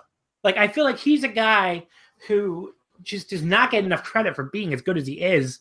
He always comes up big in these spots. I mean, remember that that other Kento Suwama match? Like, I guess towards the end of 2017, that was awesome. Yeah, I think that was two years ago. So yeah, that yeah, was, like, I mean, like he and then him and Shuji have killed it pretty much every tag match they've had. I just, I don't know. I just think like Suwama feels like a guy to me who just people take for granted, maybe because he's always around the main event scene, but he's he hasn't really been the focus in a while. But like that dude just comes in there and kills it every single time he gets the chance to kill it. So you know, I feel like he's we might be at the point where he's underrated. But you know, I just he was like just fantastic here, playing like the big bully heel, beating the shit out of out of Kento. Um, you know, I the, the match starts out like really slow. Mm-hmm. Kento is like playing like the uber cocky prick and just like you know, really like beating at Suwama, and the crowd's behind Suwama, and then all of a sudden Suwama like just fucking crushes Kento's throat, and I, I think it was like what on, on, the on the outside barricade, right? I think he did it, and Kento, you know, just transitions just like a flick of your finger, like just snaps your fingers, he's doing it, like goes right from like being like super cocky to just being like, you know, I'm in trouble, and like selling the throat like crazy. Um, you know, like like basically Kento selling in this match was next level. Um we I want to touch on this because it was I'm sure some people are sick of it, but there was like a little firestorm on Twitter on Sunday because you know of, of this very network, Mr. Joe Lanza made the comparison of uh said this was a very like well he didn't actually say Kenny's name, which was funny, but everybody yeah. kind, of, kind of knew what he meant anyway. You know, Kento given a very Kenny Omega like performance and you know, I I can see why like people immediately jump to you know they both do knee strikes and that's it, and they both have a tendency to spam the knee strikes. Although Kento didn't in this match at all. No, not even. But, yeah, like I think he hit like what, like one. Uh, I can only remember one at least. Yeah, but I mean, a lot of it became like, oh, well, you know, a lot the people did the the knee, but like Kento actually did the knee probably before Kenny started doing it. So you know, mm. or if not like around the same time. Yeah. But yeah, I mean, like, so I don't think it's saying that it was a co- it was like copying, but like Joe also like kind of said, I think based on the, you know, like very over the top, you know, like with the facial expressions and going like from selling to not selling to selling, but I I can I can I can sort of see the comparison, but the pro- the pro- the big problem with the comparison and where I think it's a very bad comparison for Kenny is I've never seen Kenny sell as well as Kento Miyahara sold in this match. And yes, Kento did transition from, you know, from like being out to being okay and being out again, you know, at times. And that could be a little frustrating and why I actually docked the match a little bit for that, you know, because I thought he did recover. There was like one spot where he, um, you know, he, he had sold that he was out and then suddenly hit like a DDT out of nowhere when Suwama tried to get him up for the power bomb. And you know, like had this goofy grin, and that was like that was a little Kenny like maybe, mm-hmm. but you know, other than that, he also like, you know, th- th- there's a fine line between feeling like you're blowing off what's happened in the match before versus like a more expect acceptable like fighting spirit and like ace recovery kind of thing. And I think Kento was on the right side of it because he would do these sudden bursts, but then he would go like right back to selling. And I've never seen Kenny Omega sell that he was out like Kento sold that he was out from the sleeper in this match from Suwama. And that to me made the match and also made it's like the easiest comparison point for why I think Kento is just, you know, a much better wrestler than Kenny Omega ever will be. I just I've never seen Kenny sell like this. And you know, Kenny has his strengths too. He's very good. He has you know very good offensive repertoire. His matches are very good when he's on offense, but I've never seen him sell like Kento Miyahara in this match, and that's always going to be his downfall to me. Is that I find his selling really, really goofy, really bad. You know, whereas Kento's selling here was amazing. But yeah, what do you think about? I guess the match in general, or the Kenny Kento thing, whatever you want to talk well, about. I didn't really get the uh, Omega comparisons in this match, but I should say I have thought that in the past. I would never say it on Twitter because I'm not trying to get uh, just completely destroyed by all the All Japan fans. But uh, I don't know if you saw the Kai match on January 3rd. but that really did remind me of a Kenny Omega match in a lot of ways. And I thought Kento wrestled a far better match here. And I went four and three fourths on this. It's I think my match of the year right now, and Suwama's in my number one and number two match of the year. Like uh, the Suwama kick out on the shutdown German, that might have been the most a near falls gotten me in quite a while. Yeah, that was awesome. And his struggle on the second one, like I really thought he was about to get out of it. Like when a match has you like that, I was like, okay, this is four and three fourths. You did mention there was some stuff that uh, bothered me a little bit, but yeah, it's my match of the year so far, and Suwama was my wrestler of the year so far, which is pretty crazy to say in 2019. I mean, I put him in fifth on my list, which is you know higher than I thought I'd have him in the end of February. But he's been he's just been awesome. But yeah, I mean, like he's got two four and a half star matches for me already between this and the the strong BJ against Violent Giants match last month. Yeah, those are my top two matches of the year so far. So yeah, I think they're like they're probably like three and four for me. Um, but or like three and five or something. But yeah, I mean, like just fucking, you know, Suwama just like those fucking lariats he was throwing, that crazy backdrop, and then Kento just fucking taking around his head. I mean, this is just incredible match. Um, you know, I loved almost every second of it. Um, you know, the minor issues I had are why I didn't go higher than four and a half, but I mean, just fucking really, really awesome match. And you know, this is the kind of the kind of shit I watch all Japan for. I don't know what else to say. You know, Kento is Kento is the ace, and Suwama is fucking awesome. And they're, you know, it's it's really cool that they they've been around at the same time basically because they've had just a great series of matches between the the crazy Korakuen split sprint, this match, uh, the sumo hall match where like Suwama come back from injury. Was like that big wall in that match basically. But yeah, I mean, just uh, I I can't wait to see them. Are they in the same block in Champion Carnival? I don't even know. Uh, no, they're not. Okay, that's that's unfortunate because I would have loved to see them again. But um, okay, so let's see. Let's call, bring up the All Japan. I got the Champion Carnival blocks in front of me. This was announced during the show, so it starts on April fourth. So we still got about a month, more than a month before it gets going. But Block A is going to feature Yuma Aoyagi, Shuji Ishikawa, Dylan James, Kengo Mashimo from Michinoku Pro, Kento Miyahara, Yuji Okabayashi from Big Japan, Ryoji Sai, Gianni Valletta, and Zeus. Um, outside of Gianni, I, that's a pretty stacked block. I mean, that's a, a lot of guys that I want to, that I, they're going to have a lot of cool matches. You get to see Kento and Zeus again. Kento and Okabayashi will be crazy. Uh, Shuji and Okabayashi will be fucking nuts. That, that match is going to be uh, awesome. Kengo and Kento had a fucking awesome Triple Crown match years ago. That'll, that'll probably another great match. I mean, there's just a lot of guys in that block. I mean, Kengo Mashimo, he's he's a guy I forget is a freelancer because he's been like around all Japan so long now, but he's a great freelance pick. And yeah, I'm just really into this whole.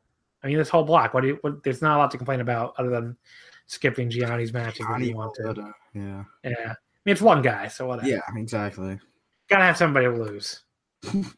um, is Mashimo, is Mashimo still the K Dojo champion or the tag champ or something? I remember he was like the.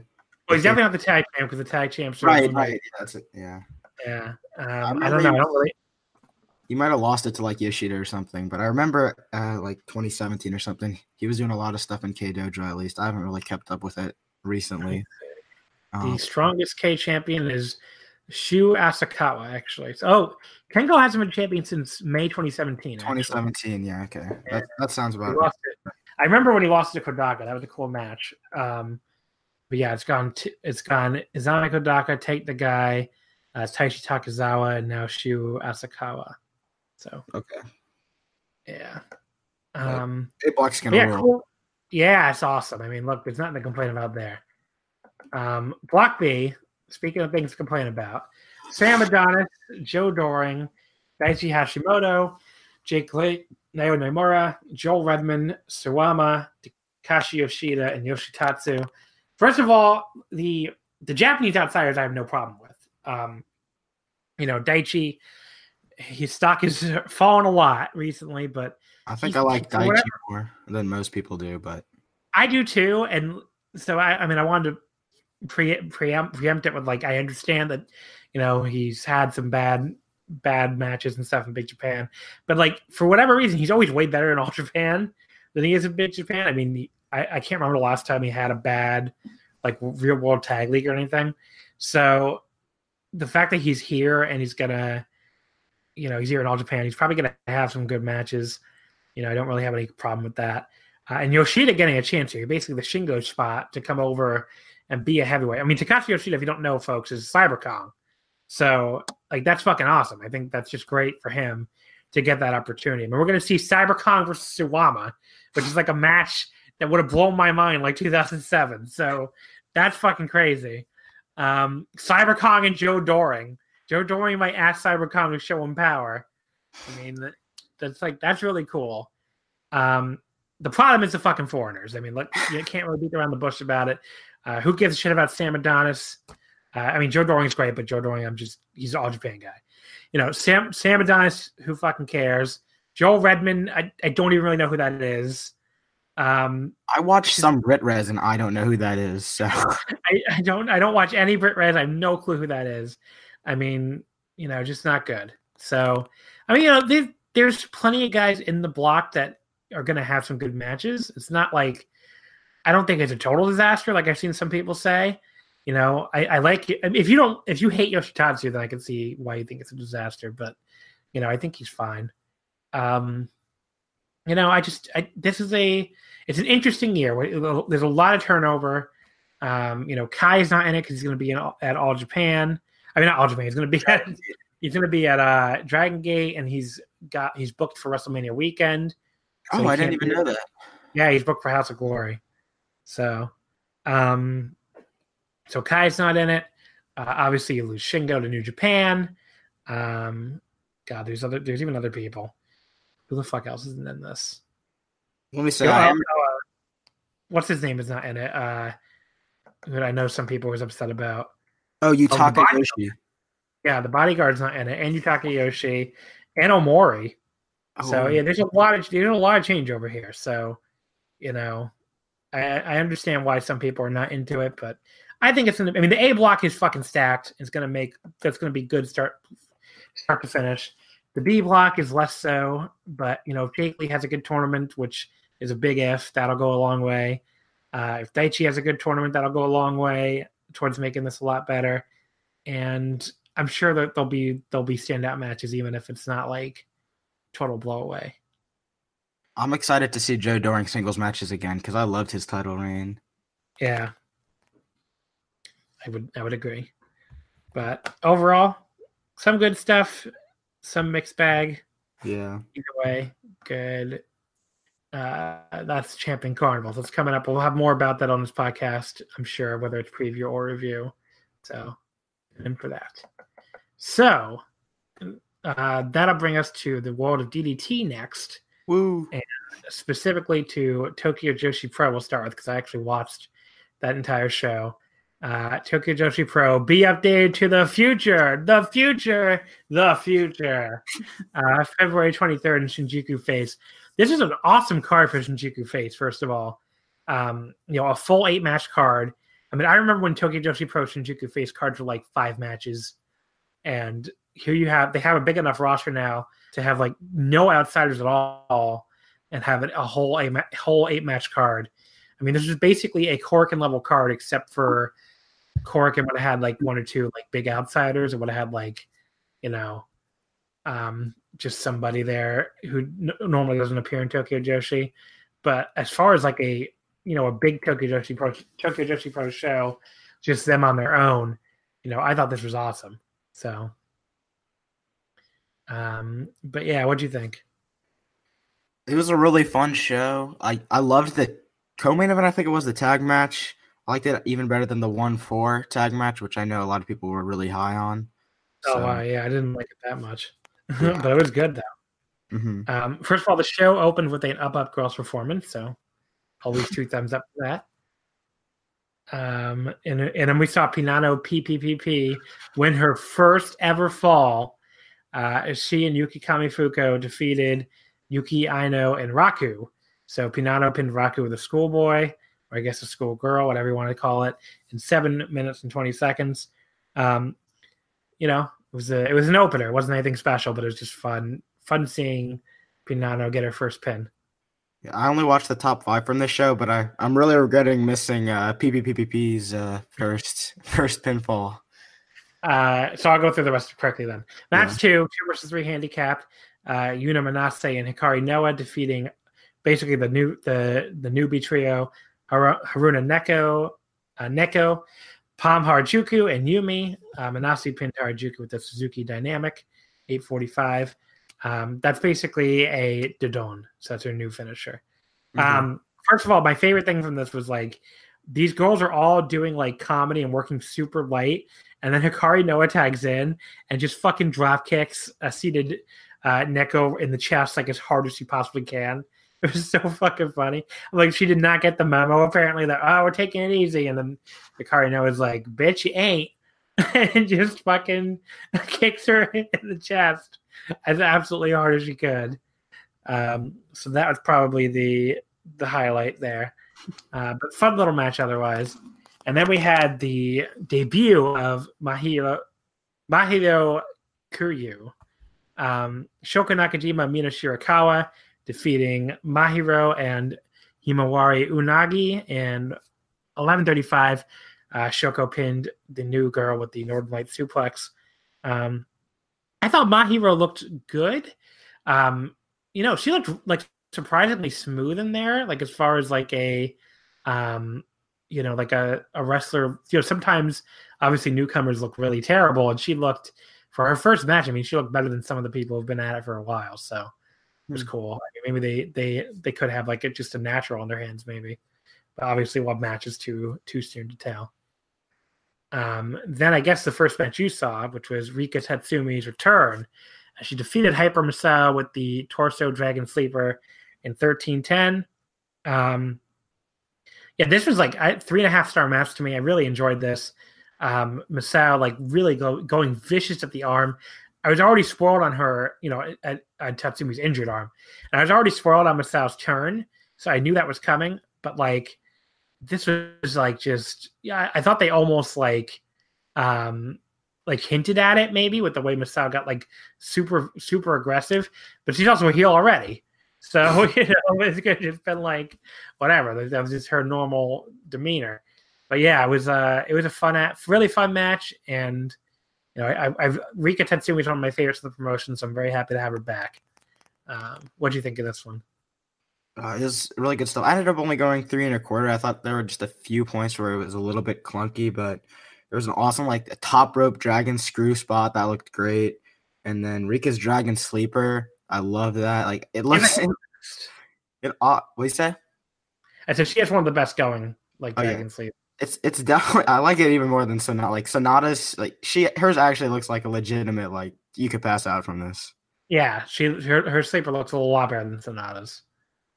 Um, but yeah, then then so basically Misao asked her basically like, you know, if I if I beat you, will you team with me? So I've never been a champion, and can we go for the tie titles? And she, and she said, you know, sure. And then like during the middle of the match, Misao like said something like, I was trying too hard to be cool. I should have just said, not not done the if we win if I win part, but it was too late apparently. Uh, then we saw what happened later. Yeah. Uh, match five, Maki Ito defeating Natsumi Maki with the backlash cutback at 844. Um, just basically like a, a cradle.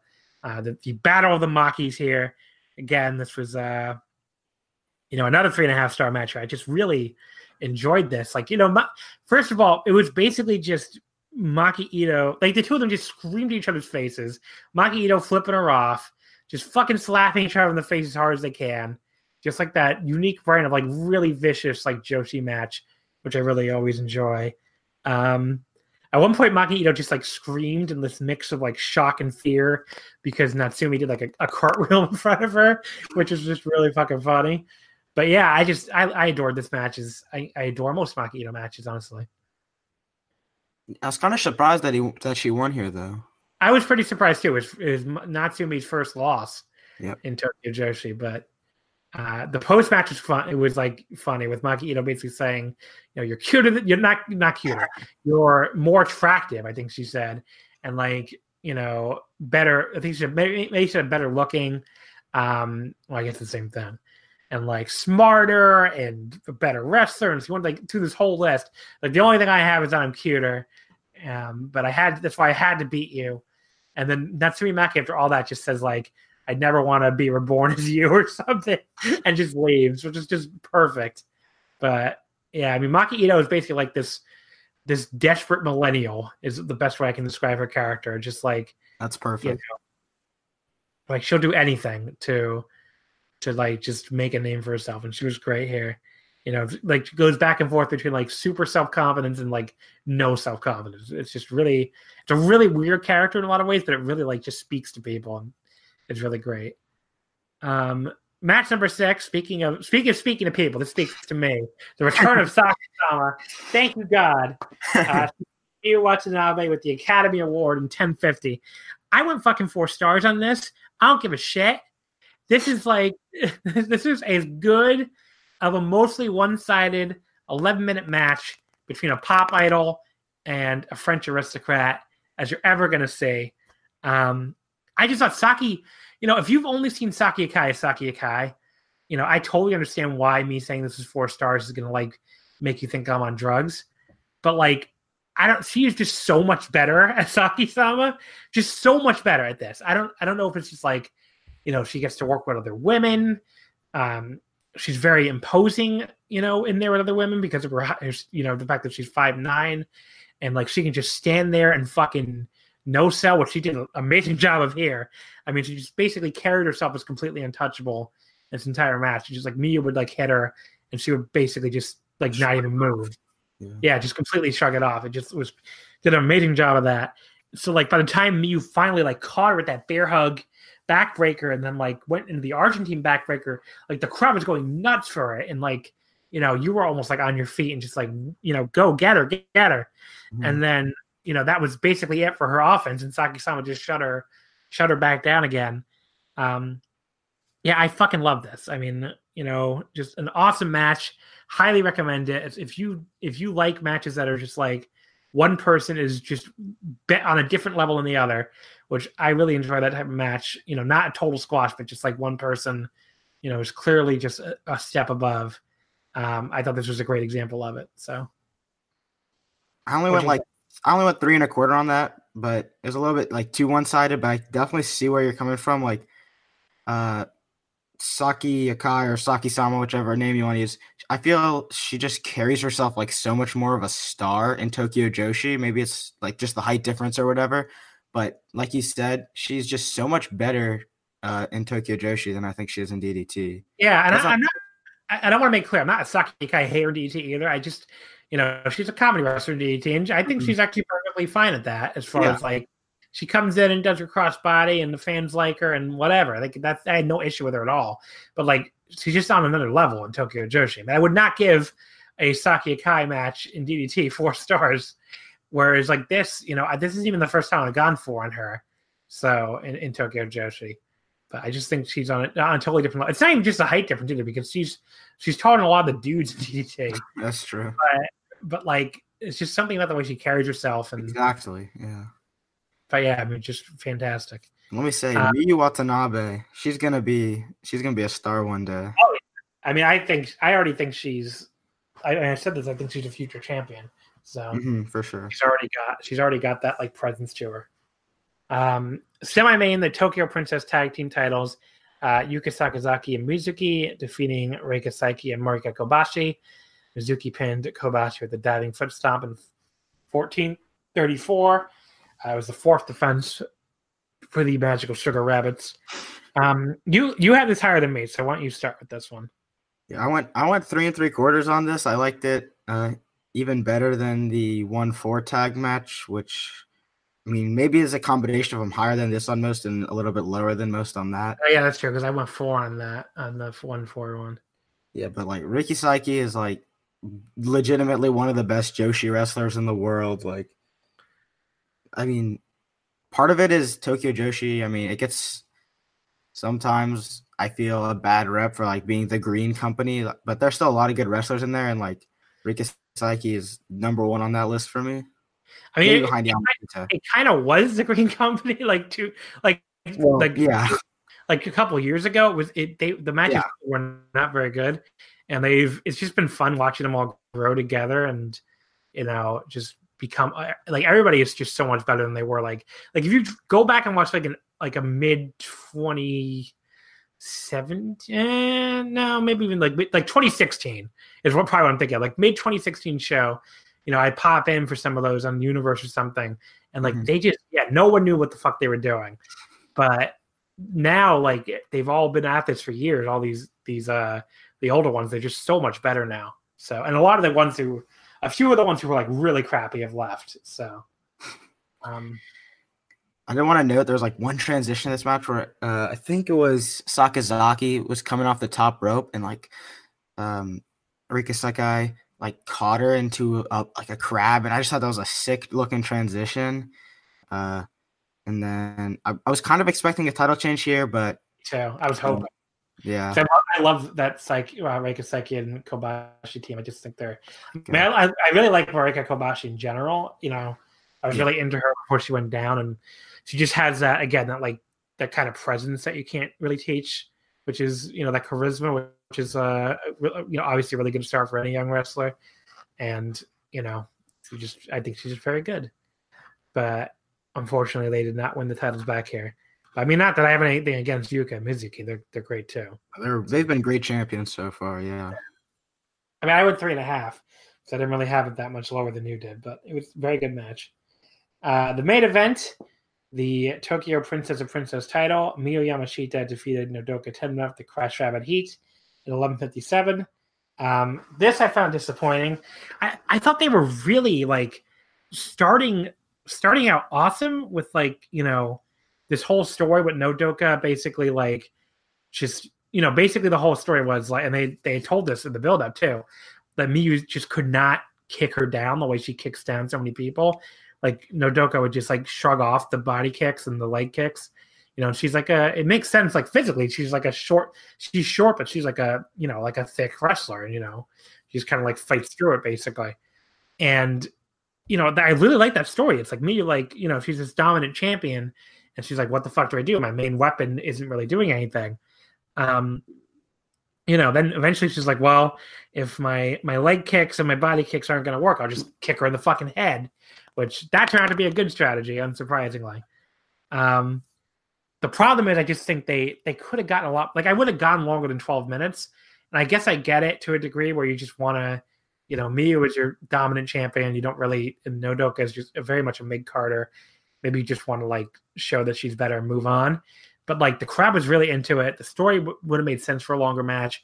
I just thought they went to the the kill switch near fall way too soon and like no one in the crowd bought that as a finish so that was a little bit of a problem and you know after that um you know just kind of went straight to the finish from there and Miyu got out of the second kill switch and then just basically kicked her ass and won which that's that's fine. I just think you know had the match had more potential if they've gone longer, especially if they started out so good. So I only went Mhm. like three and a quarter. Um, I just think this is a match that could have used even like another five minutes. Yeah, I, I would. I also went three and a quarter. It was just a little bit too short for me. Part of it could be just a victim of expectations, like what you're expecting from a Yamashita title defense, just because she's been so good in the past. Yeah, um, But yeah, it was it was a decent match, but definitely fell short of my expectations. Like she had a match on one of the build up shows with I think it was like Hikari Noa or something, and I thought that was better than this match. Again, maybe it's just a victim of like expectations, but definitely was disappointing to me. But uh, but yeah, so definitely, you know, a little bit disappointing way to end the show, but still a fucking awesome show. Really good show, yeah. pretty much all Tokyo Joshi Pro shows are, to be honest. Um, you know, I, if you're not on that train yet, I would definitely tell you get it, start watching. Uh, it's a great time to jump back in. We're gonna have Saki Sama, and we didn't even mention. We totally forgot this. Hyper Misao came out and turned heel Oh my god, how do we skip after over? the Saki Sama match. She just came out and fucking, you know, the heel turned heel. You know, she uh she acted like she was gonna save Rika Tatsumi Rika, from They down. had team title challenge earlier in the show. Yeah, and like instead she hit her with a chair, and you know she cut up. You know she told Saki, Saki's like, "Cause I didn't do this," and she's basically like, "I want to, you know, show you that I'm not. I'm tired of being so weak. I need you, your help to become strong." She cut up her mask, which like the crowd was like fucking gasping about, and then like drop the way she like threw the scissors and had them hit the Tokyo Joshi logo perfectly. That was just amazing. And yeah, so she's basically going to be the new follower of Saki-sama. We'll see. Obviously, replacing uh, Azusa Christie, who retired last year. So we'll see if what what kind of makeover that involves. Um, just the, my favorite part of this is so so they do similar to what idol idol groups do in uh, in Japan. They, this thing called checkies, where you pay money and you get like before the show usually, and you get like a ticket to go and meet whatever wrestler you want to meet, and you know get your get like basically a mark photo or you know a, basically is it like a mark photo with them, and a bunch of people had bought Misao, but they re- they actually refunded all their checkies because they did not make her available for her uh, for her for her mark photos basically because of her the turn and everything. So just that was a really cool touch. They they lost money to, to put over this feud. This, yeah, yeah. And um, they also uh, they announced Sakazaki versus Yamashita for the uh, Hakata Star Lane show. I should mention that. That'll be the that'll be the last Joshi match in the Car Star Lanes, which is yeah. crazy because that's closing. Um, I'm, I'm a little sad I never made it to that building because it looks always looks cool on television, especially back in the day of Dragon Gate and you know, it, it, like it, it's it's like a converted bowling alley, exactly what it sounds like. And I don't. The thing I think was like lost on foreigners. I don't think they actually had bowling there currently. Like I think it just used to be a bowling alley, and that's why they just kept the name. I could be wrong about that. that's why I think I read that somewhere. Um, because I always pictured in my head like you could go bowl and then go watch a wrestling show. Like the same way back in the day at Ring of Honor, you could go to the Rexplex and fucking skateboard and then go watch Ring of Honor. Or, you know, even at Shinjuku Face, you could go fucking play arcade games like on the floors below it. So, um, but yeah, so that's uh that was Tokyo Joshi Pro. Some cool stuff coming up. Um, you know, we'll see. Obviously, Yuka Sakazaki's getting ready to go to um, AEW at the end of May, and we know now Miyu, Yama, uh, Miyu Yamashita and Maki Ito are going to have a rematch from their excellent one four match at the DDT Coming to America show. So that's a pretty cool thing. We can talk about that too when we finish talking mm-hmm. about DDT because they announced that whole card. So the last thing we can mention the the same day on the 23rd as the later that day as the Tokyo Joshi Pro show, we had the dramatic 2019 February special uh, Shinjuku Face. I only watched three matches from this. I only watched the uh, the Right to Challenge Anytime Anywhere matches. Really nothing special in the first two. Uh, Makoto Oishi won the the first bracelet by pinning Katsumata with the Modern Times. Uh, Yuki Ino pinned Kota Umeda to spear in 10:58, which really surprised me. I thought that was going to be Umeda for sure. There was like um, a literal gasp in the building because I think that might have been his first singles win. Like you could hear yeah. the gap when he won that. Yeah. Yeah. So Ino beats Umeda from the second bracelet, and in the main event, Tetsuya Endo beats Harashima and Higuchi single handedly. And was a three way match for over the top rope rules. He threw Harashima out and he pinned Higuchi with the shooting star press. So that was actually pretty fun. I mean, that was like a three and a half star match. Good if you're gonna definitely check that one out, I think. I ended up also watching the semi main from this show, and yeah, that was a thirty minute draw. How was that? Uh, I think it was, it was. I hope it wasn't thirty. I think it was twenty minutes. Um, oh, that's, that's, either way, either way, it was a draw. Maybe it was thirty minutes, but yeah, it was kind of surprising. I, I, went three and a half on it. It was pretty fun, and I don't know if you saw this, but after the match, you didn't mention who was in it, but it was Takeshita oh, yeah, against Yuki Ueno and Naomi Yoshimura. Uh, Ueno had appealed to Yoshimura to team with him, so uh, back at the judgment. So that was that was the result of that. So. Mm-hmm. And after the match, um, Meiko Satomura came on the big screen, and her Dash and uh, Hashimoto from Sendai or from Sendai challenged for the six man titles for the Korakuen.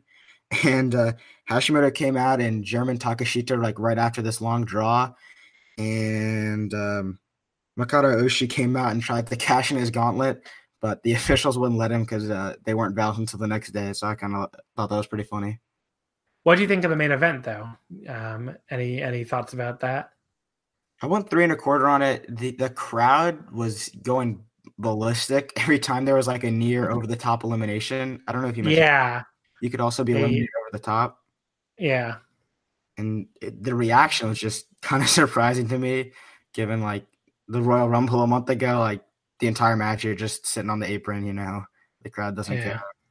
But yeah, the crowd. I think this was like a fan club show or something. So the crowd was really hot for you know like a Shinjuku kind of DDT house show sort of thing. Yeah. So, you know, good stuff from what I saw, and I'm gonna try to go back and watch that tag match. It just ran out of time. It was up to like 2 a.m. last night trying to catch up for all this stuff because they picked of all of all weekends to do this. They picked a weekend when I was away, a lot of it too. So Yeah, it was like I, I think I watched like eight hours of wrestling on Sunday. yeah. Um, same thing um, because I don't know if I mentioned this, but I was down in North Carolina. I finished watching this show about 45 minutes before we started recording. so Yeah. cut it real close. Well, I appreciate the dedication. Um, but yeah, so that's our pure roundup. We did that faster than I thought we would. So, you It's know, we really, really blew through some shit probably too. So that's why. But um, rising shows. yeah, I mean, those fucking RSC shows suck shit anyway. So who cares? Um, but let's talk about because we do have the schedule or the the full card, I should say, for the DDT in America show, which yours truly will be at in the front row. So I'm very excited.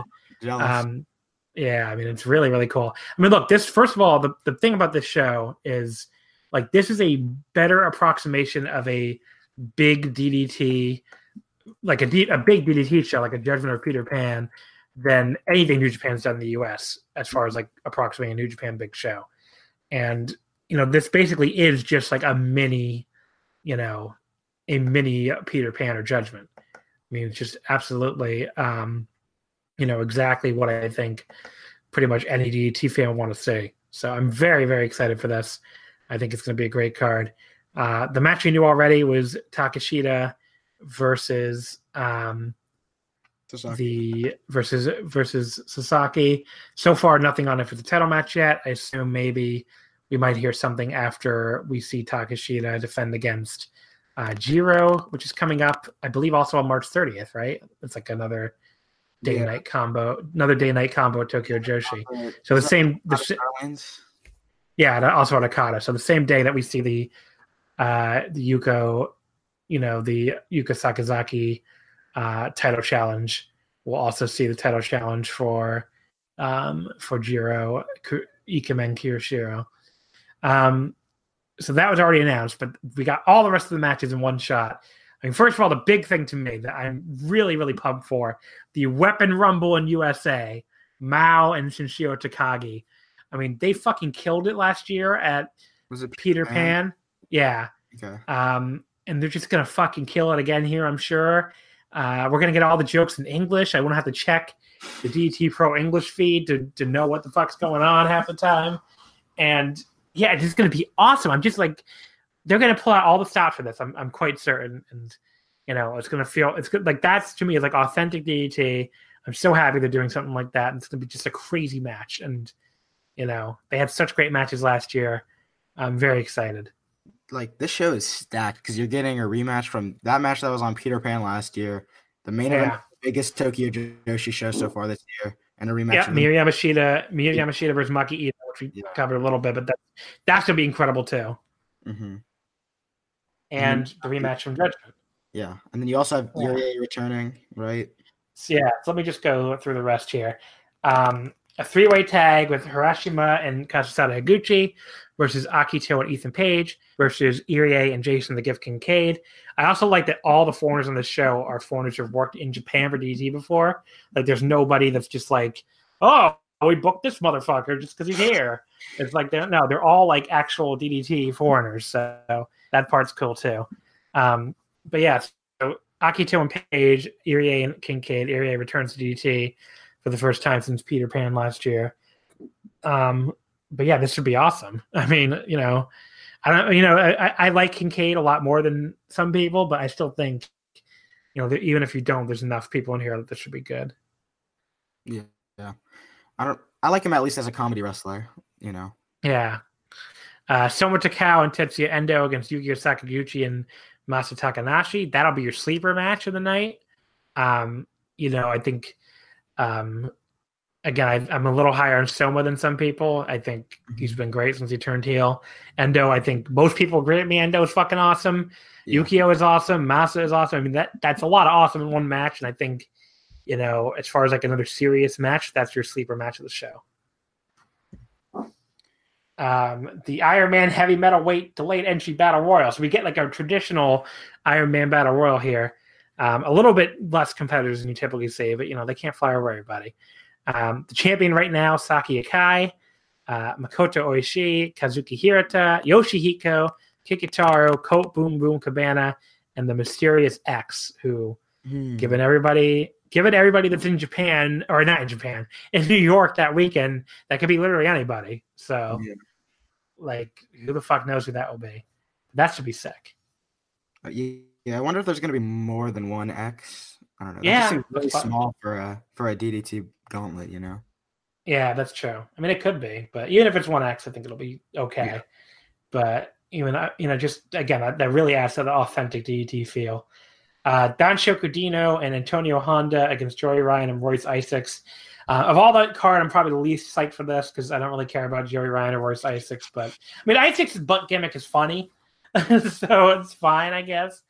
But uh, the, the subtitle of this is um, they're they're really leaning into like the obvious joke of uh, can Dino wrestle like he usually does in America? Like that's like the official subtitle of the match. So I don't know if he's I don't know if he's gonna like go to like hump somebody and have the and stop and be like, no, I can't do this here or what. But it's gonna I think it'll be funny. Yeah. That card looks great. and then, like we said, Miyu Yamashita, Maki Ito, which I mean, we're getting the main event of the Tokyo Joshi Pro Korakuen, like Yeah. just on this fucking show. It's just awesome. So, yeah, I I'm really I'm really excited. Uh, I can't wait to go to this. My most anticipated show of the weekend right now, Sure. Yeah. and we'll see. I mean, you have to see what Stardom and New Japan do, but like, you know, I there's a very good chance it might be my most anticipated at the end too. Hmm. I also I wanted to mention I don't know if you saw this, but um, Sasaki and Soma are challenging uh, Moonlight Express for the tag titles at the next Korakuen. So Yeah. So maybe maybe they'll pick it up. that could be. Bailey is conspicuous by his absence on the DDT America show, especially for. Well, he he can't get in the country. oh right, I completely forgot about that. Yeah, that's my. Yeah.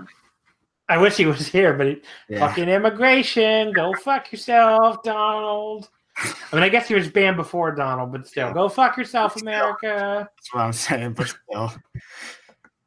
Um, but yeah, so uh, that's uh, that's a DT an America card.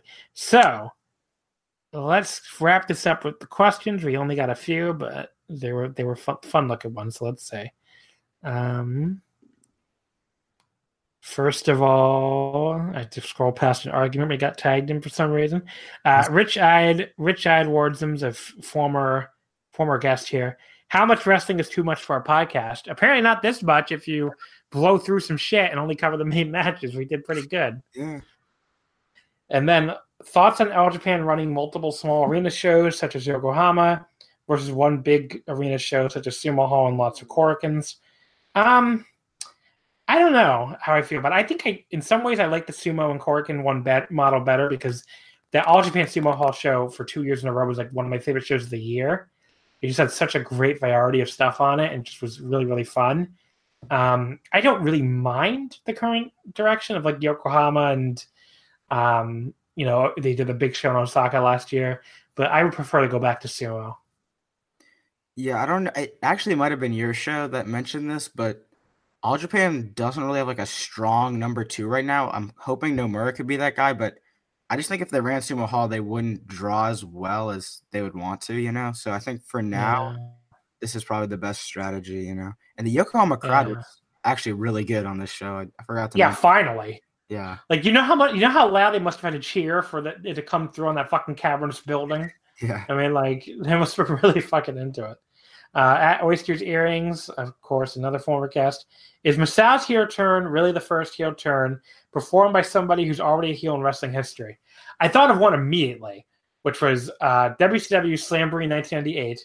Scott Hall, and Kevin Nash defend against Sting and the Giant for the WCW tag titles. Scott Hall turned on Nash, I mean, I guess a heel turn for him, but he was already heel. You know, I guess it was more Hmm. like sort of a babyface turn for Nash, but like Hall was the one who turned on him, and I mean, you can't really call that a heel turn. You know, I mean that that was it. There was a heel turn by a heel. I mean, he was already a heel. He had never turned babyface, so I mean that's a that's a really obvious one that that pops out. Um, there were a million of those. Like I think in Russo era WCW, right? They do all those fake out turns. If you want to count those, those like where where every fucking week they do like another guy like oh Scott Steiner and uh fucking Kevin Nash not on the same team. No, they just beat the shit out of Booker T and like whatever the fuck. Um, That's I'm probably trying to think of any. that's probably your best Uh, way to find one would be heel tag teams that break up. I'm trying to think Yeah. of it right now. Yeah, I mean, I guess you could say like, I don't know. I mean, I guess Scott Hall turning on on Nash at Slamboree is a good one. Um, like I don't know. I'm trying. I can't think of any other ones. I mean, it's pretty rare, obviously, but yeah. uh, well, well, okay. Here's one. Um, we a guy you mentioned it, uh, earlier in the show Iizuka turning on Yano. Oh, I mean, yeah, Iizuka Iizuka was a heel already in, in Chaos, and and he one. turned on Yano and joined Suzuki Gun. I mean, that was a heel turning heel. Yep, that's so. That's a good one. I can't. Yeah, Uh, same same thing with Yujiro. Uh, Yujiro turning on I was about to say. yeah turning on Okada to help AJ retain. I mean, like that was the, the weird period where like Chaos was like slowly turning babyface, and they they basically just jettisoned the two guys who I guess they just did not have any interest in having baby faces. So you know, Iizuka went to uh, went to Suzuki Gun, and Yujiro went to Bullet Club. So, um, but yeah, those are heel turns by heels. There's there's two more. Um, maybe uh, let me think. Was Takashi Sugiura a heel before he when he joined Suzuki Gun? I'm trying to remember. And Noah, I don't know. He might have been I should I should know this. I, I'm trying to think. I feel like he wasn't, but I'm not sure. Okay. And then he turned like I, I do remember after Suzuki Gun like disbanded and had to leave, and he like turned on them. Right. He he was like a heel that turned face, but then just was still a heel. Exactly. It's like remember they, he was still like the top heel of the promotion. exactly. Yeah, and, and then the crowd just kept him. The crowd just kind of turned him face on their own. hmm but um, you know, it's less less distinct anyway, really. Um, but yeah, I mean, those are some big examples I can think of the top of my head. Um, you know, can you think of any other ones? No, you stole my Yujiro one, so Oh, sorry. that's all good. Um, all right, at Goldberg rules at rules Goldberg, where do you see Kawato slotted when he returns? Any guesses on gimmick, packaging, faction? Um, I don't know. I, I these predictions I'm really bad at. Um, you know, there's like, it's really tough to to just like I never would have seen like fucking El Desperado coming. So you know, like how am I supposed to know that they they're gonna bring back that fucking dude as a you know they're gonna bring him back as a luchador. You know, I mean, I was, and, and who who's like a first a New Japan roster member, then joins Suzuki Gun like you know like six months later. Didn't see that one coming. So who the fuck knows? Um, you know, if I had to like absolutely like gun to my head guess, you know, I think he's going to be a junior, right? I mean, he's still on the smaller side. On the smaller side. Yeah. So I'm thinking of who needs a junior the most. Probably Seikigun needs it, like Hontai, whatever you want to call, Yeah. because like they don't have Kushida anymore. So really, the top junior is like Taguchi, which is not, you know, Right. I mean, Taguchi's. I, I I like Taguchi, but you need another top junior there, really. Yeah. So, you know, I mean, maybe you could say Chaos could kind of use one too, since Ospreay's gone, but they still have, you know, actually, who the fuck do they even have? I was like, Wait a second. Maybe he will join Chaos then. I don't Yeah. know. I mean, there's there's so fucking little point now with Chaos and Yeah. the main army since they team together anyway. It's like, I think I'll be at least. That's that's you know. yeah. I mean, Chaos has Roppongi 3K. That's what I'm, what I'm thinking of. But like, but like they're they're such a they're a tag team, so it's like a little they're gonna Mhm. be busy with that for a while. Um, but yeah, I mean, uh, you know, I, I mean, Lij is definitely good, if, especially if Herm was coming back, um, which it looks like. I mean, Dragon Lee's randomly booked on that anniversary show, Wow. which is really weird. So you'd think maybe that's a good chance he comes back there. Somebody did some sort of algorithm or something. it came up with the same date as the anniversary show. Yeah, I mean, it just seems too Right. convenient now. Once that card came out and Dragon Lee's on it, it's like, well, why would they fly Dragon Lee by himself all the way from Mexico unless, you know, for for a ten man tag in Suzuki Gun in match three, unless like they were going to have him challenge Hiromu, maybe for the Garden. I mean, who the hell knows? Uh, Um, I mean, that'd be incredible. Um, but yeah, so like, you know, as far as like, you know, they they're set with with Shingo and Bushi and and Hiromu. Um, Bullet Club has Taiji, obviously, and and Robbie Eagles when he's there. mhm. So I think they're they're pretty much set. So I think you would, if you're looking at who needs, and Suzuki Gun have Desperado and Kanemaru and even Taka to take falls.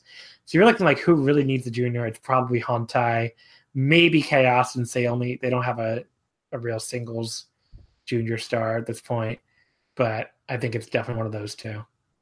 I'm gonna guess Hontai. Why not? We haven't had a real. I mean, when's the last time a fucking young lion came back and joined the main army? It's Mhm. been like forever, right? yeah. because like you know desperado obviously desperado joined suzuki Gun. i mean i guess he'd be the last one because he, he was in the main army at first before he joined suzuki Gun.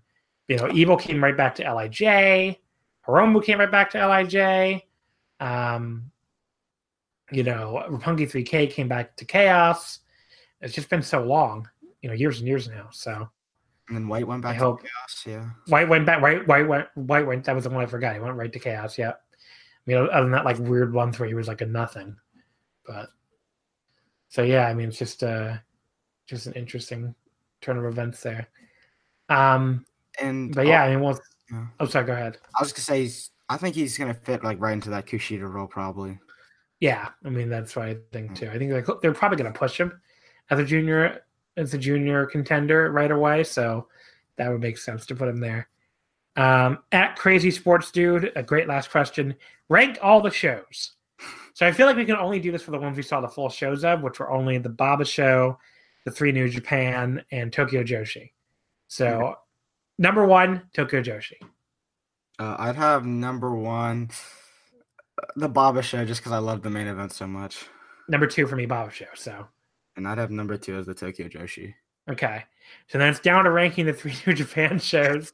Um, I mean, to me, fucking the New Japan Road Iizuka retirement show was number three. That was a legitimately fun show. Um, and then Honor Rising Night One, number four, because at least it had like the the good like opening three matches. And, and Honor Rising Night Two as your oh boy special of the week. Not a good show at all.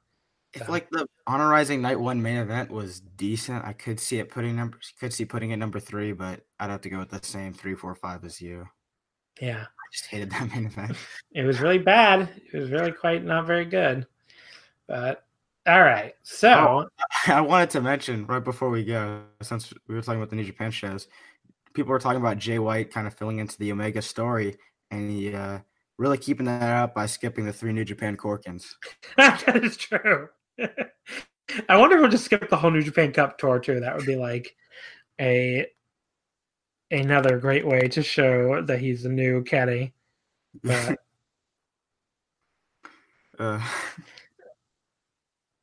uh, but anyway, so Kenny, we can re- go full circle. Kenny, I hope you're fucking Apex, whatever the fuck. Stream one's go. I mean, people freak the fuck. If you look at the replies, I'm gonna go. Ready? Uh, first reply: You're an ass. Next reply from Boss Moz. Actually, I think are we still mutuals? Did he unfollow me? Let's find out. Because I always get the unfollowers. Oh, he did not unfollow me. There you go. Shout out to Boss Moz. He didn't unfollow me. Maybe wait like 15 minutes, bud. Next guy, the the GIF of the dude, the Oscars doing the. Uh, uh, another guy, really bro, horrible timing. Vitamin G, not great timing. Certified jobber. The elite is just a shield for, you know, who never touched a titty. Um, just keeps going. A lot of cringe. Who cares? Roman is back. Timing, not a good look. Kind of a big hole Roman happening right now, pal. And then my favorite one, a picture of Kermit the Frog standing there with with the fucking the hook coming for him. I was looking. So uh, so there you go, Ken- Kenny. Maybe he should have started the stream like 15 minutes earlier, but he would have been Say you're going live at 7:45. It wouldn't have been. Uh, uh, he brings even even while he's just gaming, he brings great joy to the Twitter timeline. So, shout out to Kenny. Shout out to Kenny. and the Kenny Kenter thing that Joe Lanza brought upon us, but it was uh, people really got angry about that. It was Yeah, it was something. it was. All right, so why don't you go ahead and plug plug your Twitter, buddy? at, at wrestling ratings on Twitter, um, the best handle on The uh, best handle. Yeah, and then I do write for Voices of Wrestling. I do the DDT shows. Uh, I did Big Japan's one two show. That was really fun. I love that show. So that's probably what I'll do in the future. But we'll see. Whatever's not reviewed in the world of puro, that's probably going to be me. Yeah, I don't I, I don't like doing reviews really. I've I never really liked doing written reviews. I'm more of like a preview person, but Mhm. it's been good having that kind of content on the site, the written reviews of DDT and all that good stuff that no one covers really. So, um, I mean, we're really, we're we're really just like for reviews, it's like New Japan is obviously very well covered, and then like WWE pay per views, and that's really it. So, and Ring of Honor actually, Sean always does all the Ring of Honor shows, but speaking of Ring of Honor, I guess. But so that'll wrap things up here. Uh, you can always follow us on Twitter at Wrestle Omakase. Wrestling would not fit. Uh, we'll be back next week with uh, we're going to try something cool, something new. Um, since people seem really into the 32 man New Japan Cup field, it'll be the week of New Japan Cup kicking off. Uh, we're going to do like a live pick 'em. So basically, have like a round table of guests, and like we'll each give our picks like match by match you know, through the whole first round and then like with our own bracket, like basically filling out our bracket live on the air. So it's like an experiment I want to try. Maybe it'll be interesting. Maybe it won't be fun at all. we'll see. You never know till you try. Um, but yeah, I mean, we're going to give that a shot next week. I already have a few guests lined up for it. Um, looks like maybe David McDonald from the Super J cast will be on it. Um, maybe Sue Williams from this very website. Maybe Andy LeBar some cool dudes. Uh, we'll see who else we get on. Maybe think of like four or five people. So I'm pretty into it, and well, you know, I think a lot of people. I'm surprised the New Japan Cup reaction in general. I mean, like that was the nicest I can ever remember the Inokiest like corner of Twitter. You know, I'm, I'm cool to a lot of those guys, and I, you know, I know not everybody is, but you know, that that was like the the most I've ever seen them on Twitter, Like, like like a like a New Japan thing, and like years and years. So like people just seemed into the idea of doing like double the tournament and like getting the dads in there and everything and doing Nagata Ishii in the first round. So like Tanahashi Umino. That sounds awesome. yeah, Tanahashi Umino. I mean, you know, Naito Ibushi in the first round, which is kind of crazy. And I don't know, it just feels it's people are a little more positive about New Japan these days since the Yeah. elite's not there no more for one. But even for that, you know, it's just a little, you know, it's a little more, uh, little more positive they've seen people be in a while, except for a few certain WWE stands. They were not happy with, uh, with double in the field. I mean, look, once that fucking tour came out, it's like you really want to see like it would have been one one match per card, and it would have been fucking terrible. Like this this way, we get four matches per show for like the first four shows. You know, you, you can skip the undercards and just watch four matches a day, and, and four tournament matches, and then you get two a day for the rest. I mean, that's pretty cool. So Yeah, I'm a big fan of the 32 man.